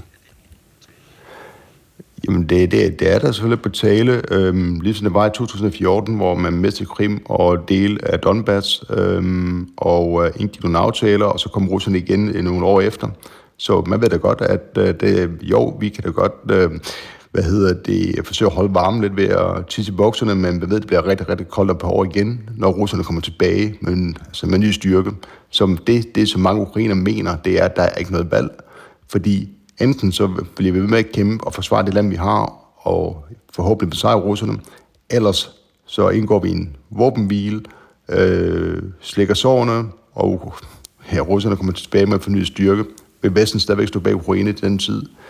Så i virkeligheden, der er ikke noget valg, øhm, og det er det, som mange ukrainer tænker, der er ikke noget valg. Tak, Jonas Skov Christensen, for at være med os endnu en gang. Det var så let. Konsulenter altså med os fra Ukraines hovedstad Kiev. Ja, der er ikke noget valg, siger Jonas. Øh, herhjemme, der er der ikke blevet sparet på, øh, på støtte, militær støtte fra, fra dansk side til Ukraine, siden invasionen begyndte nu her for præcis to år siden. Kigger vi på, ja, på regningen, ja, så er det 33 milliarder kroner, har Danmark samlet set støttet Ukraine militært med, og forleden lancerede regeringen endnu en støttepakke til Ukraine. Det er den 15. af sin slags, og det er til en værdi på 1,7 milliarder kroner. Samtidig har Danmark jo indgået en aftale om en såkaldt sikkerhedstilsavn med Ukraine, der helt konkret betyder, at vi de næste 10 år forpligter os til at støtte Ukraine både militært og civilt. Men øh, hælder vi bare flere og flere penge ned i en krig, som øh, ukrainerne selv øh, reelt i sidste ende kommer til at tale. Det ved de ikke, som vi hørte Jonas Skov Christensen sige. De, vil, de ser ikke noget alternativ, men det kan jo være, at de ikke kan vinde den krig på lang sigt. Det skal vi tale om nu. Ja, så godmorgen til dig, Anders Vistisen. Godmorgen. Du er udenrigsordfører, du er medlem af Europaparlamentet for Dansk Folkeparti, og også øh, godmorgen og velkommen til dig, Nils Flemming Hansen. Godmorgen. Du er fungerende forsvarsordfører, og så er du spidskandidat til øh, EP-valget for de konservative. Først dig, Anders Vistisen. 10 år forpligter vi os til nu støtte til Ukraine, men du synes, at øh, det her med så mange penge måske er knap så god en idé. Hvorfor? Nej, altså det jeg siger, det er, at problemet er jo ikke Danmark i den her sammenhæng, hvor der er enighed i Folketinget øh, mellem faktisk alle partierne om, at man skal give de her tilsavn. Problemet er jo, at når vi ser ud i verden, de store lande, som skal være med for, at Ukraine kan holde sig ind i krigen, så har vi en udfordring. Og USA taler vi meget om, men det vi taler mindre om, det er jo de store EU-lande. Og det er sådan i øjeblikket, at øh, Frankrig, Italien og Spanien, de har indtil videre givet under halvt så meget militær bistand øh, til Ukraine som Danmark i totale tal. Altså en dansker har i gennemsnit givet over 125 gange så meget som en italiener. Og der er udfordringen jo, at med de forpligtelser, øh, der er givet fra Vesten nu til Ukraine i forhold til den fremtidige våbenhjælp, så når de ikke engang op på det niveau, som vi har givet de sidste to år. Og de sidste to år har ukrainerne jo ikke fået våbenmateriel nok øh, fra Vesten til at kunne vinde krigen. Så lige nu, der, der kæmper vi sådan set med bare at kunne opretholde øh, nok øh, bistand til, at Ukraine kan forsvare de territorier, de har. Øh, og det er selvfølgelig en kæmpe øh, udfordring for ukrainerne, at, at der reelt set øh, er ved at være øh, en ret stor metaltræthed i Vesten over øh, de her donationer. Mm. Men synes du, fra dansk side, at vi er for rundhåndet, for rundhåndet, når vi laver sådan et uh, øh, sikkerhedstilsavn her, om at vi forpligter os til at støtte Ukraine de næste 10 år? Mm, jeg synes i hvert fald, at man skulle bruge mere energi på, at man så sørgede for, at det var en forpligtelse, der gik hele vejen rundt. Fordi man kan sige, at de lande, der her i forbindelse med to år har, har, har lovet sig til at forpligte sig på mere, Danmark, Sverige, Øh, det er jo i forvejen de lande, der giver, giver rigtig meget. Og, og det er bare sådan, at selv med det, vi donerer, selv med den donationspakke, der kom den anden dag, så har vi doneret artillerigranater til det, der svarer til to og en halv dags forbrug i, øh, på slagmarken. Så man kan sige, selvom vi donerer rigtig, rigtig meget, og det er rigtig, rigtig dyrt i Danmark, så signalerer det jo også meget klart, at Danmark kan ikke holde Ukraine ind i den her krig alene. Det er simpelthen en, en nødvendighed, at man bruger noget mere energi på at få de store lande med, herunder de store EU-lande. Mm, så bare lige for at være helt sikker på, hvad det er, du mener, Anders Vistesen. Mener du, at vi lige nu, som vi ser det nu, ved den seneste bevilling, altså giver for meget støtte til Ukraine? Giver vi for Nej, mange penge? det er, Dansk Folkeparti sådan set aldrig sagt eller ment, at vi har været bag alle de donationer, der er givet. Vi problematiserer bare, at man i Danmark har en udfordring øh, med, at vi ikke mm. rigtigt giver øh, danskerne det, det fulde billede af, hvordan situationen er på europæisk øh, og på, på verdensplan i forhold til Ukraines muligheder. Og derfor så får vi en, en urealistisk politik i forhold til de forventninger, der ligger til Ukraine. Altså der gik jo, øh, Danmark, danskerne gik jo rundt i en, en forventning om, at ukrainerne ville slå Rusland ud af krigen med den sommeroffensiv, der kom øh, sidste år. Og der må vi bare sige, at politikerne i Danmark har, har et for rosenrødt billede af, hvad der kan lade sig gøre med det, ukrainerne har til, til rådighed. Mm. Så hvis de andre lande skruer ned, nu kigger vi jo selvfølgelig i den grad på, øh, på USA og den militære hjælpepakke derover. Kommer den, kommer den ikke? Og hvis ikke den kommer, er du så derhen, hvor du siger, jamen så, så må vi også i Danmark drage en konsekvens, fordi spørgsmålet er så, nytter det? Jamen altså, hvis vi står om, om fem eller syv år, og, øh, og vi er de eneste, der giver penge, så, så giver det jo ikke nogen mening. Men, men altså, vi er jo nødt til at have fokus på, at det, der er væsentligt, det er, at Ukraine får den hjælp militært, de skal have over det øh, næste år. Øh, To-tre stykker, hvor, hvor krigen skal, øh, skal afgøres. Øh, og derfor så, så, så er det egentlig ikke så relevant, hvad man giver ud i år 10. Det var nok bedre, at man kom øh, ud af starthullerne og gav nogle penge øh, nu og her. Mm. Det, det er jo nu, de mangler. Ja. Så øh, over til øh, dig, Niels Flemming Hansen. Ja, tak. Fra, fra de konservative. Kan Anders Vistesen her have en, penge, en pointe? Altså prøv at holde lidt fokus på, øh, på de andre lande, få dem op i gear, fordi dansk støtte, ja, det kan, det kan, det kan, det kan fylde et meget lille sted. Altså, der er jo ingen tvivl om, at, øh, at dansk støtte fylder et øh, lille sted, øh, men der er jo også sådan, at Ursula von der Leyen har jo været ude tale om, at øh, vi skal have en, en forsvarskommissær, og det er jo lige nøjagtigt for at få fokus på det her i alle lande. Jeg tror, man skal være meget opmærksom på, at der er ikke noget alternativ til at støtte øh, krigen eller forsvaret af Ukraine, fordi det næste, der sker, det er jo bare, at han kommer tættere og tættere på EU og Europa, og det øh, kan vi simpelthen ikke være tjent med. Så vi bliver simpelthen nødt til at opbevare støtten, og det gør vi så for alle lande. Jeg tror, det er en øh, lang krig endnu, og, øh, og derfor så, øh, så bliver, synes jeg, det er rigtig, rigtig fint, at vi har sat et, øh, et 10-årigt støtteplan på. Det er der også andre lande, der har, og jeg er ret sikker på, at det er der flere, der kommer til med, fordi øh, alle i Europa kan se, at øh, der er ikke noget alternativ. Ja, hvad siger du til det, Anders Vistisen? Er der et alternativ? Er Dansk Folkeparti der, hvor I, hvor I tænker, det kan godt være, at vi bliver nødt til at, øh, at acceptere, også i Vesten, at give nogle indrømmelser, øh, at, at, at give nogle indrømmelser, eller i sidste ende presse på for, at Ukraine giver nogle indrømmelser til, til Rusland? Altså, det er Ukraine, der bestemmer, øh, hvornår og hvis de vil forhandle øh, med Rusland. Det har vi sådan set ikke rigtig noget at, at gøre og sige i. Men det er jo bare igen øh, et paradesnak fra de her partier, fordi det er jo ikke rigtigt, at EU-landene øh, giver øh, signifikante øh, bidrag. EU som institution har indtil videre i våbenhjælp givet mindre end øh, Storbritannien har øh, som enkeltland.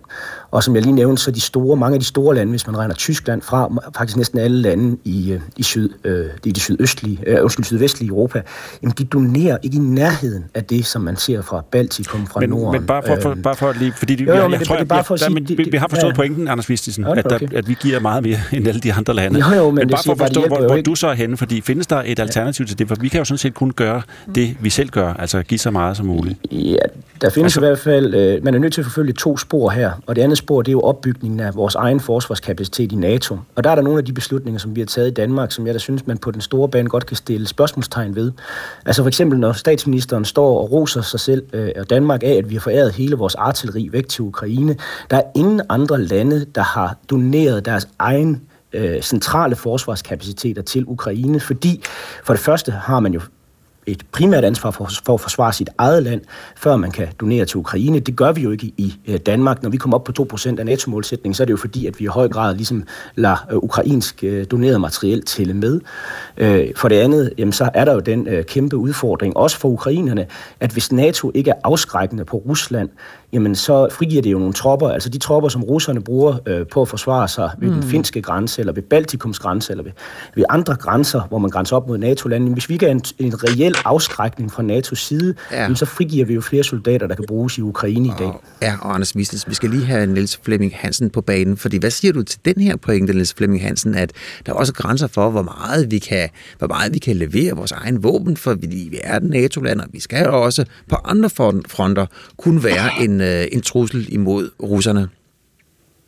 Altså jeg mener, at det at støtte Ukraine finansielt, militært, humanitært og politisk, det er jo altså også at styrke Danmarks forsvar. Vores sikkerhed og frihed, den afhænger jo af Ukraines kamp. Og vi skal jo samtidig naturligvis opruste markant i Danmark. Det har vi altid ment, og det er vi jo glade for, at resten af Folketinget er med os nu. Men jeg må bare sige, at, at vi kan jo simpelthen ikke leve med, at, øh, at ukrainerne ikke får den støtte, de gør til at forsvare sig selv. Øh, den frihedskamp, de er ude i, er øh, enorm, og det øh, skal vi i høj grad bakke op om. Men, men min vigtigste pointe i det, det er simpelthen at sige, at, at Danmarks forsvar, vores sikkerhed, vores frihed, den afhænger altså af Ukraines kamp. Mm. Det skal vi bare være opmærksomme på. Så skal du, Anders Vistesen, lige få lov til at få øh, det, det sidste ord, fordi det er Niels Flemming Hansen her, han siger, jamen alt det, der bliver sig ind til Ukraine, jamen det er i vores egen interesse. Jo, men, men, men så skal man jo lade ord følge handling. Altså Danmark har lige solgt en meget stor del af de F-16-fly, vi er ved at øh, øh, udfase til Argentina. Hvis man virkelig mener, at Danmarks sikkerhed står og falder med, om Ukraine kan forsvare sig selv, hvorfor vælger man så øh, fra som forsvarsordfører i Danmark, hvis man virkelig mener, at Danmarks selvstændighed står og falder med det her, hvorfor vælger man så at sælge dem til Argentina i stedet for at give dem til ukrainerne? Altså sandheden er jo, at der er et stort gab imellem øh, den paradesnak, der engang imellem er omkring, at Ukraines øh, sejr er så afgørende, at det fuldstændig essentiel national interesse i Danmark, og så de handlinger, man rent faktisk øh, foretager sig. Og, og det er egentlig bare det, jeg siger, vi er nødt mm. til at være, være ærlige omkring, hvad det er, vi gør. Hvis øh, analysen er som Niels Flemmings, øh, så må man jo sige, så giver det ikke nogen mening at sælge de her øh, kampfly, som ukrainerne virkelig efterspørger til andre end ukrainerne. De skulle have været sendt til Ukraine. Tak fordi, at øh, I var med den her lørdag. Anders Vistesen, udenrigsordfører, medlem af Europaparlamentet for Dansk Folkeparti, og også tak til dig, Niels Flemming Hansen, fungerende forsvarsordfører og spidskandidat til Europaparlamentsvalget for de konservative.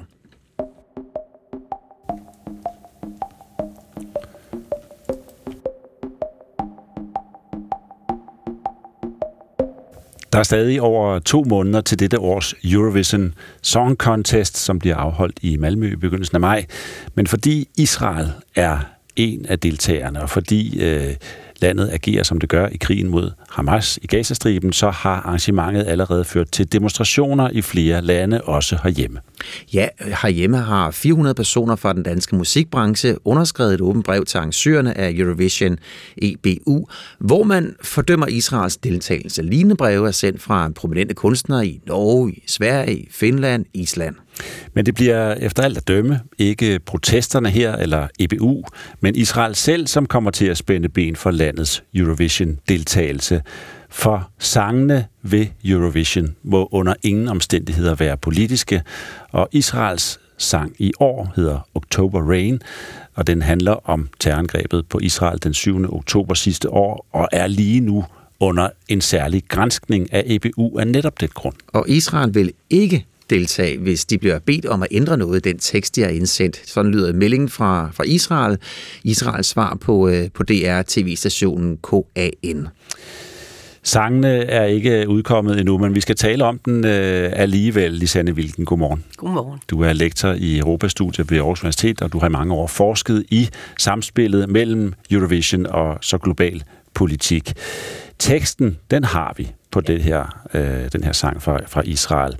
Øhm, den skal synges af den 20-årige Eden Golan i Sverige til maj. Der, den, den er sådan her, teksten noget af den. Jeg, der skriver historien, stå ved min side, kig mig i øjnene.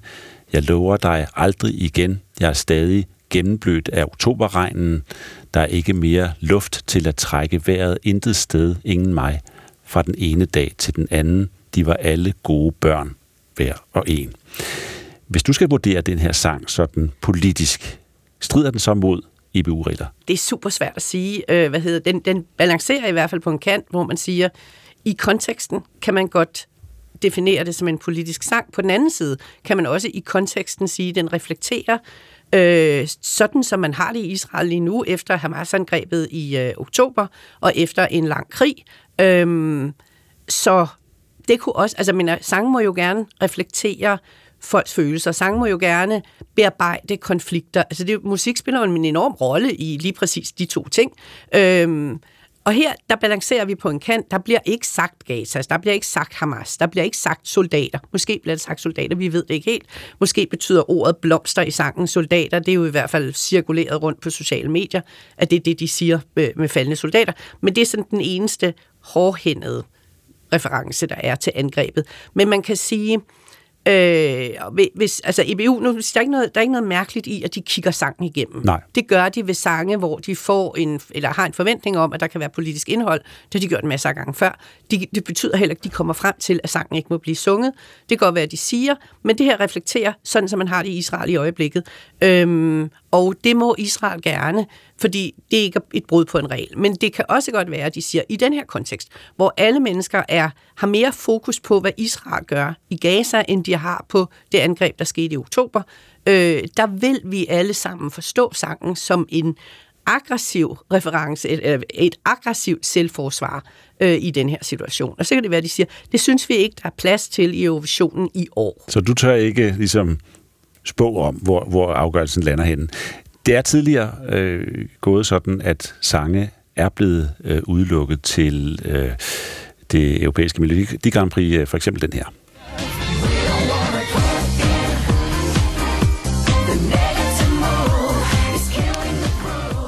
Georgiens bidrag i 2009, øh, sangen We Don't Wanna Put In, en øh, sang, som Georgien sendte ind på et tidspunkt, hvor landet lå i krig med Rusland. Så ja. hvor meget vil du sige, der skal til for at få en sang diskvalificeret? Ja, man kan sige, her er konteksten var faktisk jo øh, en anden. Mm. Det var Rusland, der var øh, invaderet Georgien året før, og Georgien havde faktisk meddelt, at de ville ikke være med i Melodi Grand Prix øh, næste år, fordi det skulle afholdes i Moskva, og de ville ikke gå ind. Og så kom der alligevel den her sang.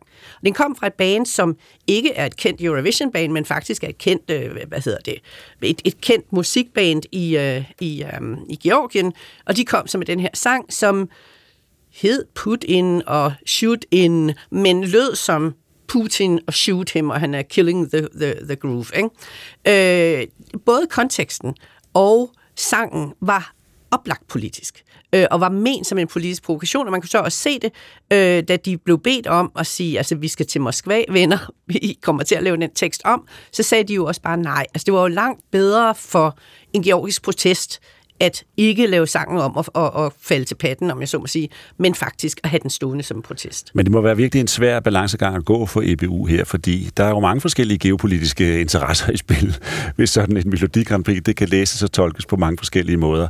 Øh, og, og den her sang fra Israel, ja, den kan handle om at udtrykke en følelse som er en nation, men det er jo også et ekstremt følsomt emne for ja. mange andre lande. Så hvordan vil du beskrive den klemme, EBU er i? Ja, jeg er glad for, at jeg ikke er i den. Ja. Øh, hvad hedder det? Jeg, jeg synes, det er en klemme, fordi det, de skal kunne gøre, det er, at de skal kunne påvise, at Israel bryder en regel, og den regel, man kan bryde her, det er, at man er politisk. Øh, Israel har fint, altså det er, det er en sang, som balancerer sådan, at hvis EBU siger nej, fordi på grund af den her konflikt, vi vil simpelthen ikke have den konflikt længere ind i, uh, i konkurrencen, så enten så synger I en, en, kommer I med en festsang, eller også så må I lade være med, eller i hvert fald dæmper I meget ned.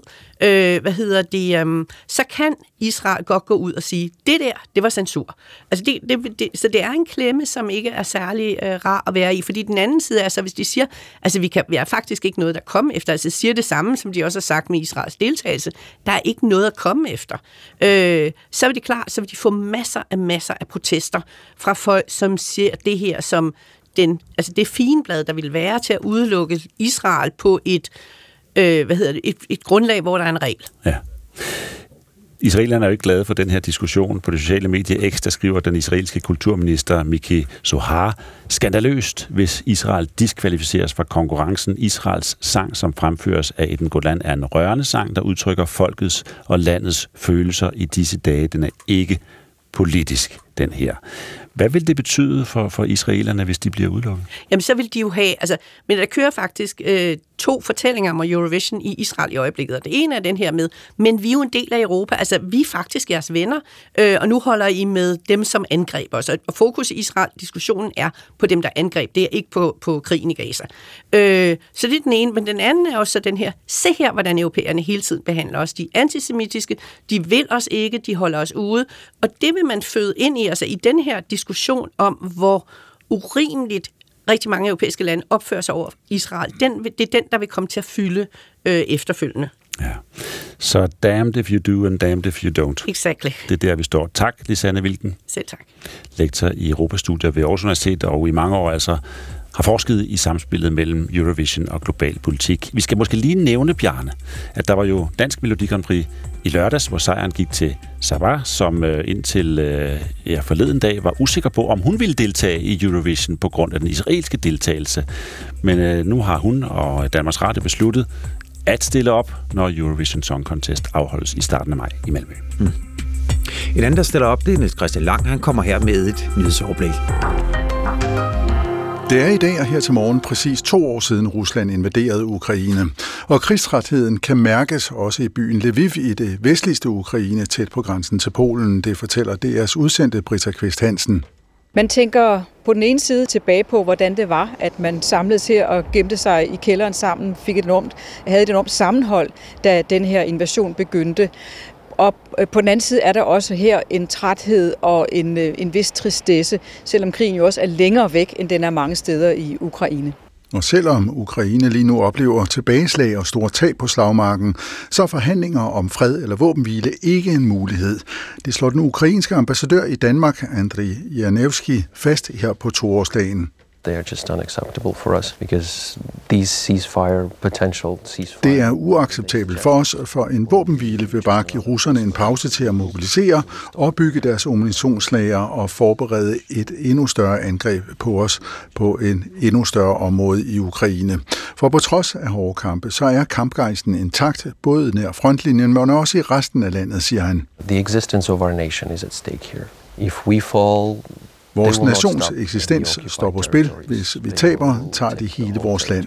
Og det handler ikke kun om Ukraine. Det er verdens sikkerhed, der er på spil. Verden, som vi kender den, siger han. Og også herhjemme bliver dagen markeret, blandt andet med fredsgudstjenester over hele landet.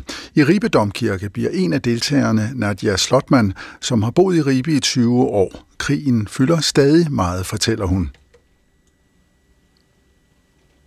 Ja, og her skulle hun så have fortalt noget, men det er der noget, der tyder på, at hun ikke har lyst til, eller også er det bare teknikken her, der svigter, det tror jeg nok nærmere det er. Men så får vi en vævudsigt i stedet for. Den står på lidt eller nogen sol her til morgen og formiddag, men senere fortsætter vi med regn eller havlbyer. 4-9 grader og let til jævn vind fra syd. Tak til øh, Niels Christian Lang. Vi har jo hele morgen, uh, øh, Bjørn Stensbæk, haft øh, fokus på Ukraine, og om Ukraine og Vesten er ved at tabe krigen mod Rusland. Ja, og med fra den østlige del af Ukraine, der har vi dig, Mathilde Kimer. Godmorgen og velkommen.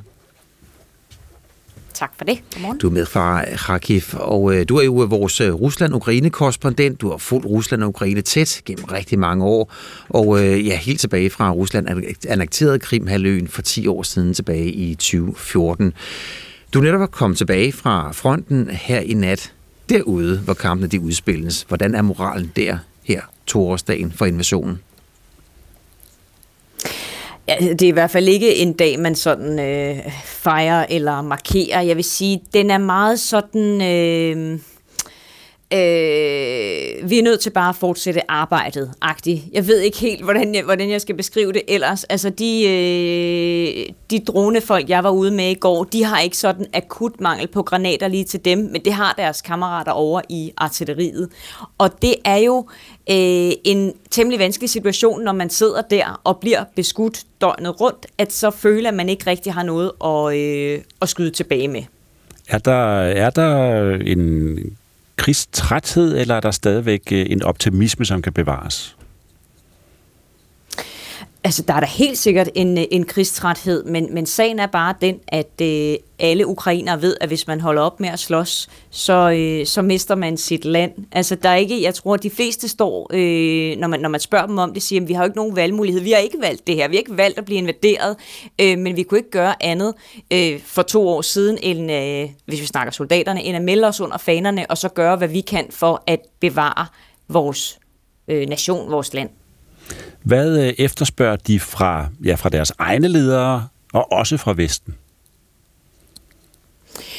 Altså nogle af de soldater, jeg har talt med, øh, altså de mest, øh, skal vi sige, uindpakkede eller udiplomatiske, jeg har talt med, de synes ikke, at, øh, at Vesten lever op til de fine ord. Jeg, jeg, jeg talte med, øh, med en fyr, som, som sagde, at, at han følte sådan, at europæiske ledere de brugte Ukraine og våbenstøtte som PR mere end som, øh, end som reelt støtte til ham. Og når han kiggede rundt i sin enhed, så kunne han i hvert fald ikke se, hvor alle de mange øh, løfter de blev ligesom udmyndtet. Øh, jeg tror også, at der er de, altså, mange prøver jo at være høflige og også være taknemmelige, og, øh, og det er i hvert fald ikke øh, gået nogen forbi, at Danmark har lovet øh, F-16-fly. Det, det, er, det er en af de ting, som, som soldaterne snakker rigtig meget om, at det kan være et, øh, hvis ikke vendepunkt, så i hvert fald en, øh, et forsøg på at opveje den mm, manglende styrke, man har i, øh, i luften. Så det er ikke, fordi de er utaknemmelige. De synes bare ikke, at der er kommet nok, og det er slet ikke kommet hurtigt nok. Er det, det i virkeligheden det, de de frygter mest, at der ikke kommer nok? Ja, altså jeg tror ikke, at der er nogen, der er i tvivl om, at Ukraine alene, uden øh, vestlig støtte, øh, hverken, altså penge og våben, at der har man meget, meget svært ved at, øh, at stå imod. Og det er jo klart, at det tager på kræfterne at være i krig så lang tid. Man skal huske på, at de soldater, der sidder derude, dem jeg har siddet med i nat, jamen de har været i krig i, i stort set samtlige øh, 24 måneder siden invasionen. Man får nogle meget, meget korte øh, overlovspauser lige at kunne komme hjem og kramme øh, kone, børn eller forældre, eller hvem man nu har lyst til at kramme, og så er det tilbage.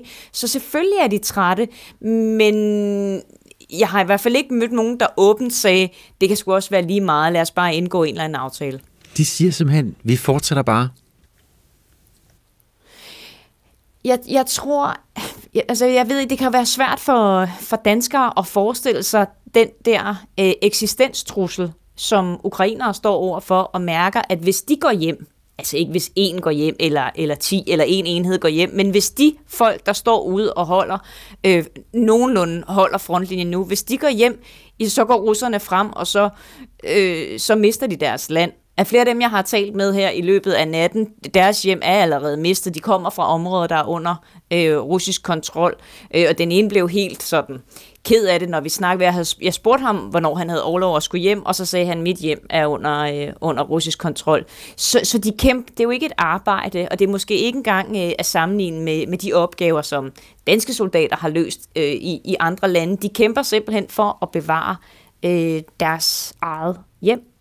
Og det er jo en, en helt anden historie end den, som vi hørte tidligere på morgenen, hvor vi havde øh, Henning igennem. Henning, han ejer jo en, en, en virksomhed i, eller medejer af en virksomhed i, øh, i Ukraine, hvor han fortalte om en, en 21-årig, som, øh, ja, som bare bliver derhjemme, altså låser døren, bange for at blive, blive værvet til krigen. De soldater, som mm. så møder og mødt her i nat, altså hvordan, hvordan taler de om, om dem, som så ikke lader sig væve, holder sig derhjemme, som ham her, den 21 år. Ja, han bestiller en pizza, men, men ellers holder han stort set døren lukket, bange for at blive indkaldt. Ja. Dem, øh, dem taler man ikke så pænt om, når man, øh, når man ligger ude og bliver, øh, og bliver beskudt i, øh, i en kælder eller en skyttegrav. Øh, og det er jo fordi, man, man mener, at, at de her folk, de svigter øh, de svigter Ukraine, de svigter deres, øh, deres medborgere. Øh, der bliver heller ikke talt voldsomt pænt om dem, der er rejst, øh, altså de mænd, der er rejst øh, til udlandet. Og i det hele taget, at den snak om, øh, om ny mobilisering eller ikke mobilisering, øh, det, det, det er virkelig en debat, der kan skille vandene og få nogle ret sådan øh, hissige, øh, hissige debatter i gang i Ukraine. Og det er måske også forståeligt nok, at hvis man har risikeret sit øh, liv i nu to år og kigger på nogen, der, øh, som du siger, sidder derhjemme og gemmer sig og bestiller pizza, så synes man måske ikke helt, at byrden er fordelt ligeligt. Du har været med hele vejen, øh, Mathilde Kimer, fra, fra oprøret på øh, Majdanpladsen i Kiev øh, til den første, og den første annektering af Krimhalvøen tilbage i, øh, i 2014. Du har været ved fronten rigtig mange gange siden Rusland invaderede Ukraine øh, for to år siden. Hvordan mærker du forskellen fra for to år siden og så til nu, når du sådan mærker stemningen i befolkningen? Øhm, altså hvis vi, hvis vi kigger præcis to år tilbage, så var den, den sådan mest dominerende følelse jo øh, angst og kaos og frygt der lige øh, efter invasionen og de første dage og uger, så var der jo en, øh, en, en stabilisering, kan man sige. Den store forskel øh, er begyndt at vise sig inden for det seneste halve år, hvor der har været langt imellem sejrene for Ukraine. Øh, jeg tror ikke, det er sådan, at man forventer, at, øh, at alting skal gå godt. Man kan, man kan, man kan tolerere nederlag. Problemet lige nu er, at man ikke har ret mange af de her lyspunkter, som, som skal holde moralen oppe, og det gælder altså både for de civile og for, og for soldaterne. Øh, I stedet kigger man ud over kirkegårde, der, der vokser, øh, og, og, og ja, man kan godt mærke på folk, at de er enormt tyndhudet og, øh, og triste i, i de her måneder. Du skal have tak for din, øh, din indsats og for din hjælp øh, til at øh, hjælpe os med at forstå, hvordan de har det i Ukraine. Mathilde Kimer, tak skal du have. Det var så lidt. Det er Rusland og Ukraine-korrespondent. Ja, den her krig, den trækker jo spor mange steder. Selvfølgelig gør den det. Finland er kommet med i, øh, i NATO, og øh, Sverige er på vej ind i NATO, men det har været en lang og en vanskelig vej for svenskerne. Det er jo øh, første, i første omgang var det Tyrkiet, der øh, førte an i diskussionen, og senest så har det været Ungarn. Og derfor er den svenske statsminister Ulf Kristersson, han har nu taget på charmeoffensiv i Budapest for at sikre sig, at Ungarn som det sidste NATO-land nu godkender Sveriges optagelse i alliancen. Vi respekterer varandras olikheter. Vi når ibland bra kompromisser. Och eh, nu går vi in i ett gemensamt samarbete också inom NATO med precis den inställningen som premiärministern redovisar för. Där man är beredd att slåss för varandra i en farlig tid. Ja, han taler om, at vi respekterer hinandens forskelligheder og øh, når imellem nogle gode princi- øh, kompromiser, og nu går vi så ind i et fælles samarbejde, også inden i NATO, med den indstilling, som vi har haft før, at vi vil kæmpe for hinanden, hvis der er en trussel mod os, sagde altså Christensen på et øh, fælles pressemøde med Ungarns præsident Viktor Orbán i, ja, i går. Ja, og afstemning om Sveriges optagelse har Ungarns præsident Orbán jo forhalet af flere omgange. Men på mandag, på mandag ja, så forventes det, at Ungarns parlament her giver sit endelige samtykke. Under Christensons besøg har Sverige indgået en aftale om militær industriel støtte, hvor ungarerne blandt andet får mulighed for at købe fire svenske Saab Gripen kampfly. Godmorgen, Anna Gårdslev. Godmorgen. DR's europakorrespondent Christensen havde egentlig givet udtryk for, at han ikke ville mødes med Orbán. Men alligevel, så tog han til Budapest. Hvorfor gjorde han det? Fordi øh, selvom det stadigvæk, set med svenske øjne, var en øh, ydmygelsestur at tage til Budapest, inden øh, Ungarn havde stemt øh, Sverige ind i NATO, så var det en ydmygelse, man fra svensk side kunne leve med, fordi den ungarske regering med Orbán i spidsen havde sagt, kammerater, vi stemmer om det på mandag, og ja, selvfølgelig, det bliver et ja, Sverige kommer ind i NATO. Det her var, øh, ja, en ydmygelse, men en ydmygelse, man kunne, man kunne leve med. Man kunne leve med. Den, den, den tog han med. Hvad så med, ja, med... der har været mange andre ydmygelser, så det her, det var forhåbentlig så set med svenske øjne, den sidste. Endnu en. Men hvad så med Ungarn og Orbán? Hvad får de ud af den her måde at, at tvinge Christensen til Ungarn? Jamen Orbán får det ud af det, som Orbán øh, elsker at få ud af det. Øh, opmærksomhed. Øh, øh, omverdens ængstelse for, hvad finder han nu på? Hvad gør han? Hvad siger han? Øh, man kan jo, når vi ser på det udefra, så kan man jo godt få indtrykket af, at det er, det er der, hvor Viktor Orbán har det bedst. Det er, når vi andre kigger sådan lidt, lidt, ja, lidt ængstligt på ham. Øh, og at omverdenen overhovedet ikke er i tvivl om, at det er ham, der sidder øh, med fingeren på knappen. Han kan vælge at trykke på den, og han kan vælge at lade være. Mm. Og så får han jo øh, det ud af det, at øh, han kan signalere til og sige til, sin, øh, til sine vælgere, til sine tilhængere, øh, prøv at se, hvor magtfuld jeg er. Når jeg siger hop til en svensk statsminister, så hopper han, så kommer han. Øh, vi har fået en fordelagtig aftale. Øh, selve våbenaftalen er i sig selv jo ikke så øh, kontroversiel. Altså, øh, Ungarn køber svenske gribenfly, det har de gjort før og leaser dem. Så, så det er simpelthen ikke så mærkeligt, men han får mulighed for at, at give det et, et klæde af, at det her, et billede af, at det her, det er resultatet af en NATO-forhandling. Og det har det overhovedet ikke været. Men det er det indtryk, som bliver efterladt, og det er det indtryk, Viktor Orbán ønsker at efterlade hos sine vælgere. Men kunne Christensen, kunne han ikke bare have lavet USA klare den her? Altså hvis der er bøvl med et enkelt og et sidste NATO-land, Ungarn, jamen så, så lad dog USA sætte, øh, sætte tommelskruerne på, øh, på Viktor Orbán. Det er der nok heller ikke nogen, øh, eller meget ringe tvivl om, at USA øh, har gjort øh, i den her øh, proces, fordi på et tidspunkt så blev det jo nærmest øh, parodisk, hvordan øh, Ungarn blev ved med at forhale øh, den her proces. Du kan sige, det der er øh, indrigspolitisk og også i forholdet mellem Sverige og Ungarn er besværligt øh, for Sverige i den her sag, det er, at i den indrigspolitiske svenske øh, debat om øh, medmenneskelighed, demokrati, anstændighed, fremmedfjendskhed, den har jo, altså den har jo det har jo været meget høje bølger øh, på den debat i Sverige i efterhånden ganske mange år. Hver gang øh, de gode, hvis jeg må kalde dem det, øh, har skulle pege på et land, øh, hvor alting var gået galt, som var fremmedfjendsk, udemokratisk, øh, ja, så var det øh, et land som Ungarn. Så Ungarn har optrådt i Sverige som et vrangbillede, som et billede på alt, det, man ikke skulle i Sverige. Og i den sammenhæng, ja, så er det selvfølgelig svært at stille sig op som svensk statsminister øh, og finde en diplomatisk balance, øh, som Kristersson var nødt til i går. Og det er derfor, vi skal lægge mærke til, at Kristersson siger, undskyld, Kristersson siger, at vi samarbejder på områder, hvor vi er enige, øh, vi finder, vi leder efter et kompromis. Han siger lige præcis det, han er nødt til at sige, og ikke en stavelse mere. Mm, hvad siger det her om Orbáns måde at føre politik på? At det vi andre øh, vil, måske vil øh, angribe som en ganske almindelig forhandling, øh, det bruger han øh, til afpresning, og det har han jo gjort masser af gange før. Øh, kan I huske EU-topmøderne her i, i løbet af vinteren, hvor øh, støtte til Ukraine skulle forhandles på plads, hvor øh, optagelsesforhandlinger med Ukraine skulle forhandles på plads.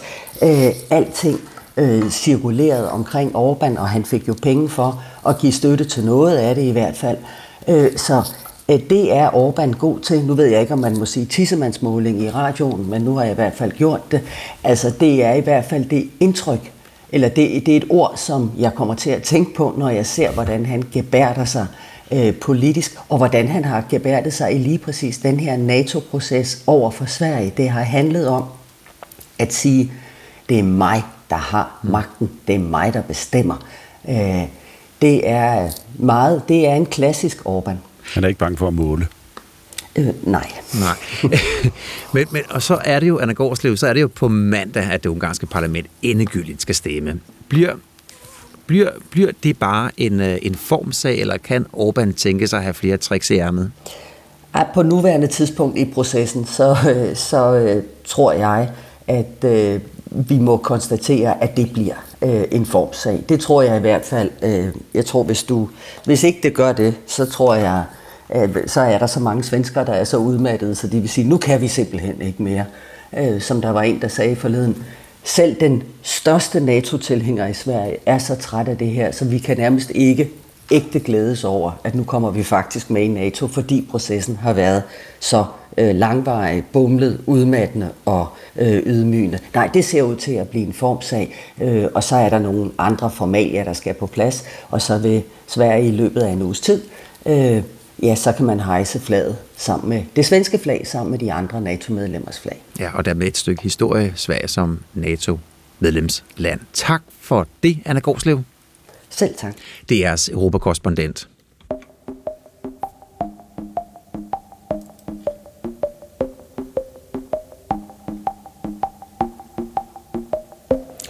Adskillige gange har meldingen fra Israels premierminister Benjamin Netanyahu lyttet sådan her om Israels krig mod Hamas i Gaza. מוטטנו את רוב גדודי החמאס ולא נעצור עד שנמוטט את כולם. Vi har besejret de fleste af Hamas-bataljonerne, og vi stopper ikke, før vi har besejret dem alle. Det er en nødvendig betingelse for at opnå en absolut sejr, og vi stopper ikke, før vi, før, før vi får den. Men sådan er holdningen ikke blandt størstedelen af den israelske befolkning. Det viser en ny meningsmåling fra den uafhængige tænketank, det Demokratiske Institut i Israel. Her har de spurgt både jødiske og arabiske israelere, og holdningen, ja, det er med et, et svagt flertal den samme. Ja, øh, altså, 51 procent af de jødiske israelere og 77 procent af de arabiske svarer nemlig, at der er lav sandsynlighed for at opnå Netanyahus såkaldte absolute sejr over Hamas. God formiddag, Anja Kublitz. Godmorgen. Lektor ved Institut for Politik og Samfund på Aalborg Universitet. Du har forsket i Israel-Palæstina-konflikten i mange år, i over 20 år. Altså, den her meningsmåling, hvad fortæller den om israelernes opbakning til krigen i Gaza i øjeblikket, synes du? Altså overordnet fortæller den, at der fortsat er en majoritet, der bakker op om krigen, 55 procent. Men altså, at det kun er lidt over halvdelen, og at opbakningen til krigen faktisk er faldet blandt den jødiske del af befolkningen. Øhm, overordnet kan man også godt sige, at den viser en meget stor splittelse mellem den israelske venstre og højre fløj. Ja. Hvilken betydning har det? Den, altså, der er manglende, manglende kan man sige, folkelig opbakning til, i hvert fald til den israelske regerings mål for krigen i Gaza. Hvilken betydning har det? Jamen altså, det har faktisk en ret stor betydning, fordi der er kun to ting, som kan stoppe Israels krig øh, i Gaza. Og det ene er, hvis den israelske regering bliver væltet, hvis Netanyahu mister opbakningen til krigen. Og det andet er, øh, det ligger på USA's spor, det er, hvis de stemmer for en våbenhvile i FN's Sikkerhedsråd øh, og stopper med at sende våben og penge til Israel. Så det, det er ligesom de to ting, der vil kunne stoppe krigen, så derfor har det en meget stor betydning, hvad den israelske befolkning mener. Er det noget, som øh, Netanyahu tager bestik af? Altså, vil sige, det kan han blive tvunget til. Øh, man kan sige, han, han, han, han forsøger at ignorere det, og han, han, han har en personlig interesse i at fortsætte krigen. Men ja, han kan blive tvunget til at tage bestik af det. Ja. Øh, en anden bemærkelsesværdig ting ved øh, meningsmålingen her er, at et flertal af de jødiske israelere ikke ønsker nødhjælp til Gaza på nuværende tidspunkt.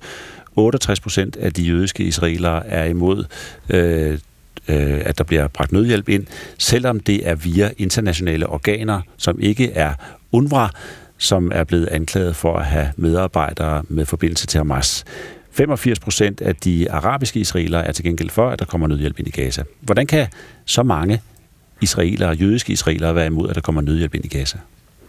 Altså for at forstå det svar, så er man nødt til at forstå også det, vi hørte i starten i Netanyahu sige, nemlig at internt i Israel, så bliver krigen i Gaza beskrevet som en krig mod Hamas og ikke mod den palæstinensiske civilbefolkning. Så mange internt i Israel mener altså, at det er Hamas, man dræber, og ikke at man er i gang med et palæstinensisk folkemord, som mange andre lande ellers mener, og den internationale domstol. Øhm, så når civil befolkningen i Gaza ikke har adgang til mad og vand, så er det jo ikke fordi, der er sket en naturkatastrofe, men så er det som en helt bevidst led i Israels krigsførsel, at de forhindrer adgangen til vand og mad for civilbefolkningen. Så derfor er der mange israeler, der mener, at hvis man sender nødhjælp ind i Gaza, så er det i virkeligheden en støtte til Hamas, så modarbejder det Israels krigsførsel. Ja. Og her svarer de øh, jødiske og de arabiske israelere øh, jo altså vidt forskellige på det her spørgsmål, eller på mange af spørgsmålene.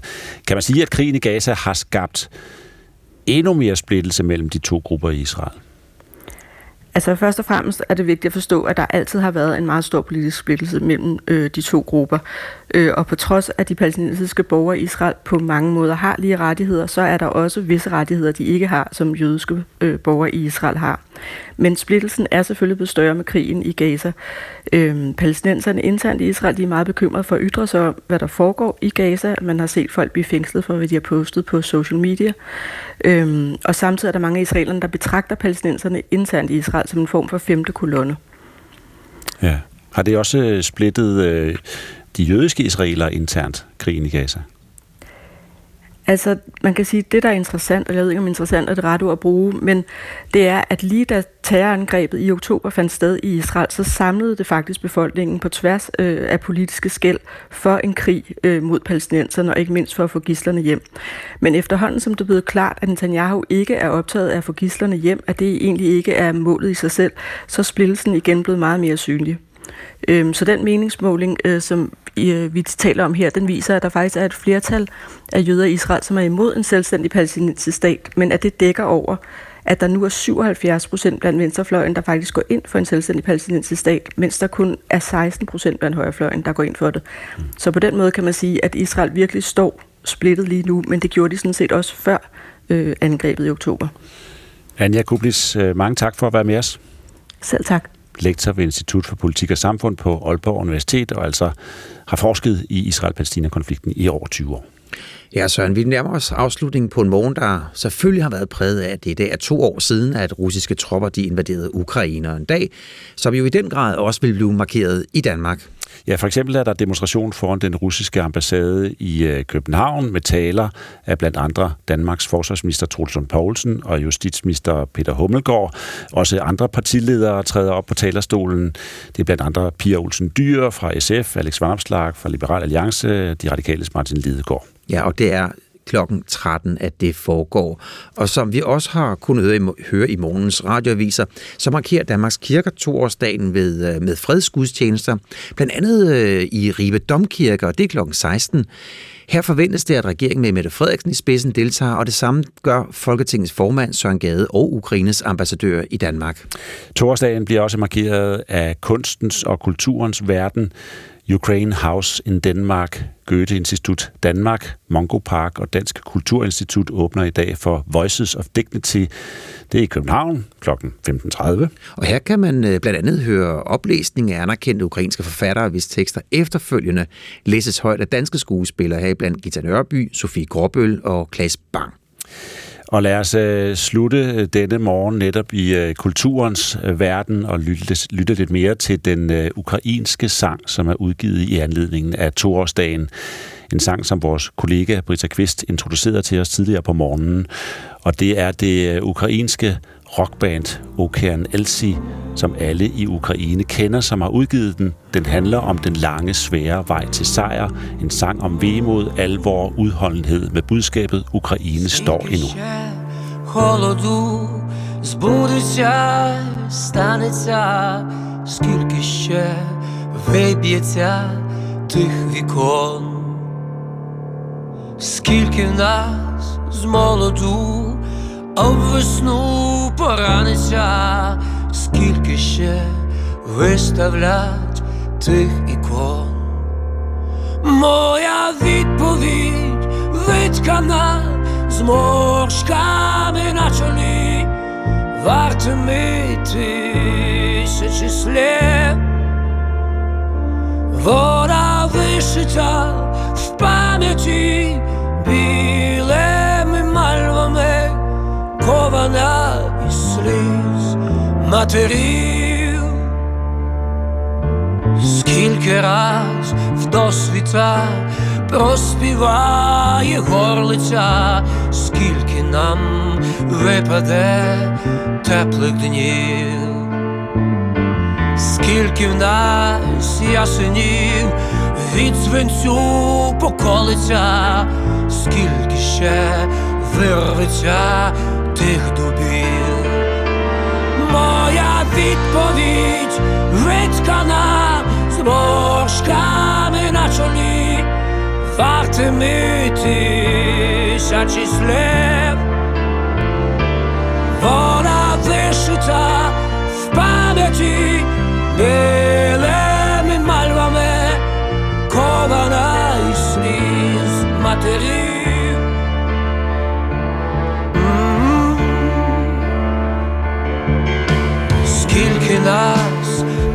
полетить мріями до заходу, хто із нас вирушить знов на схід, скільки раз зацвіте яблуня під хатою, поки ми перейдем зиму в брід. Det ukrainske rockband Okean Elsie her altså med den sang, som de har udgivet i dag i anledning af toårsdagen for krigen i Ukraine. Og med det ikke mere P1 Morgen. Det var sat sammen af Jette Damgaard.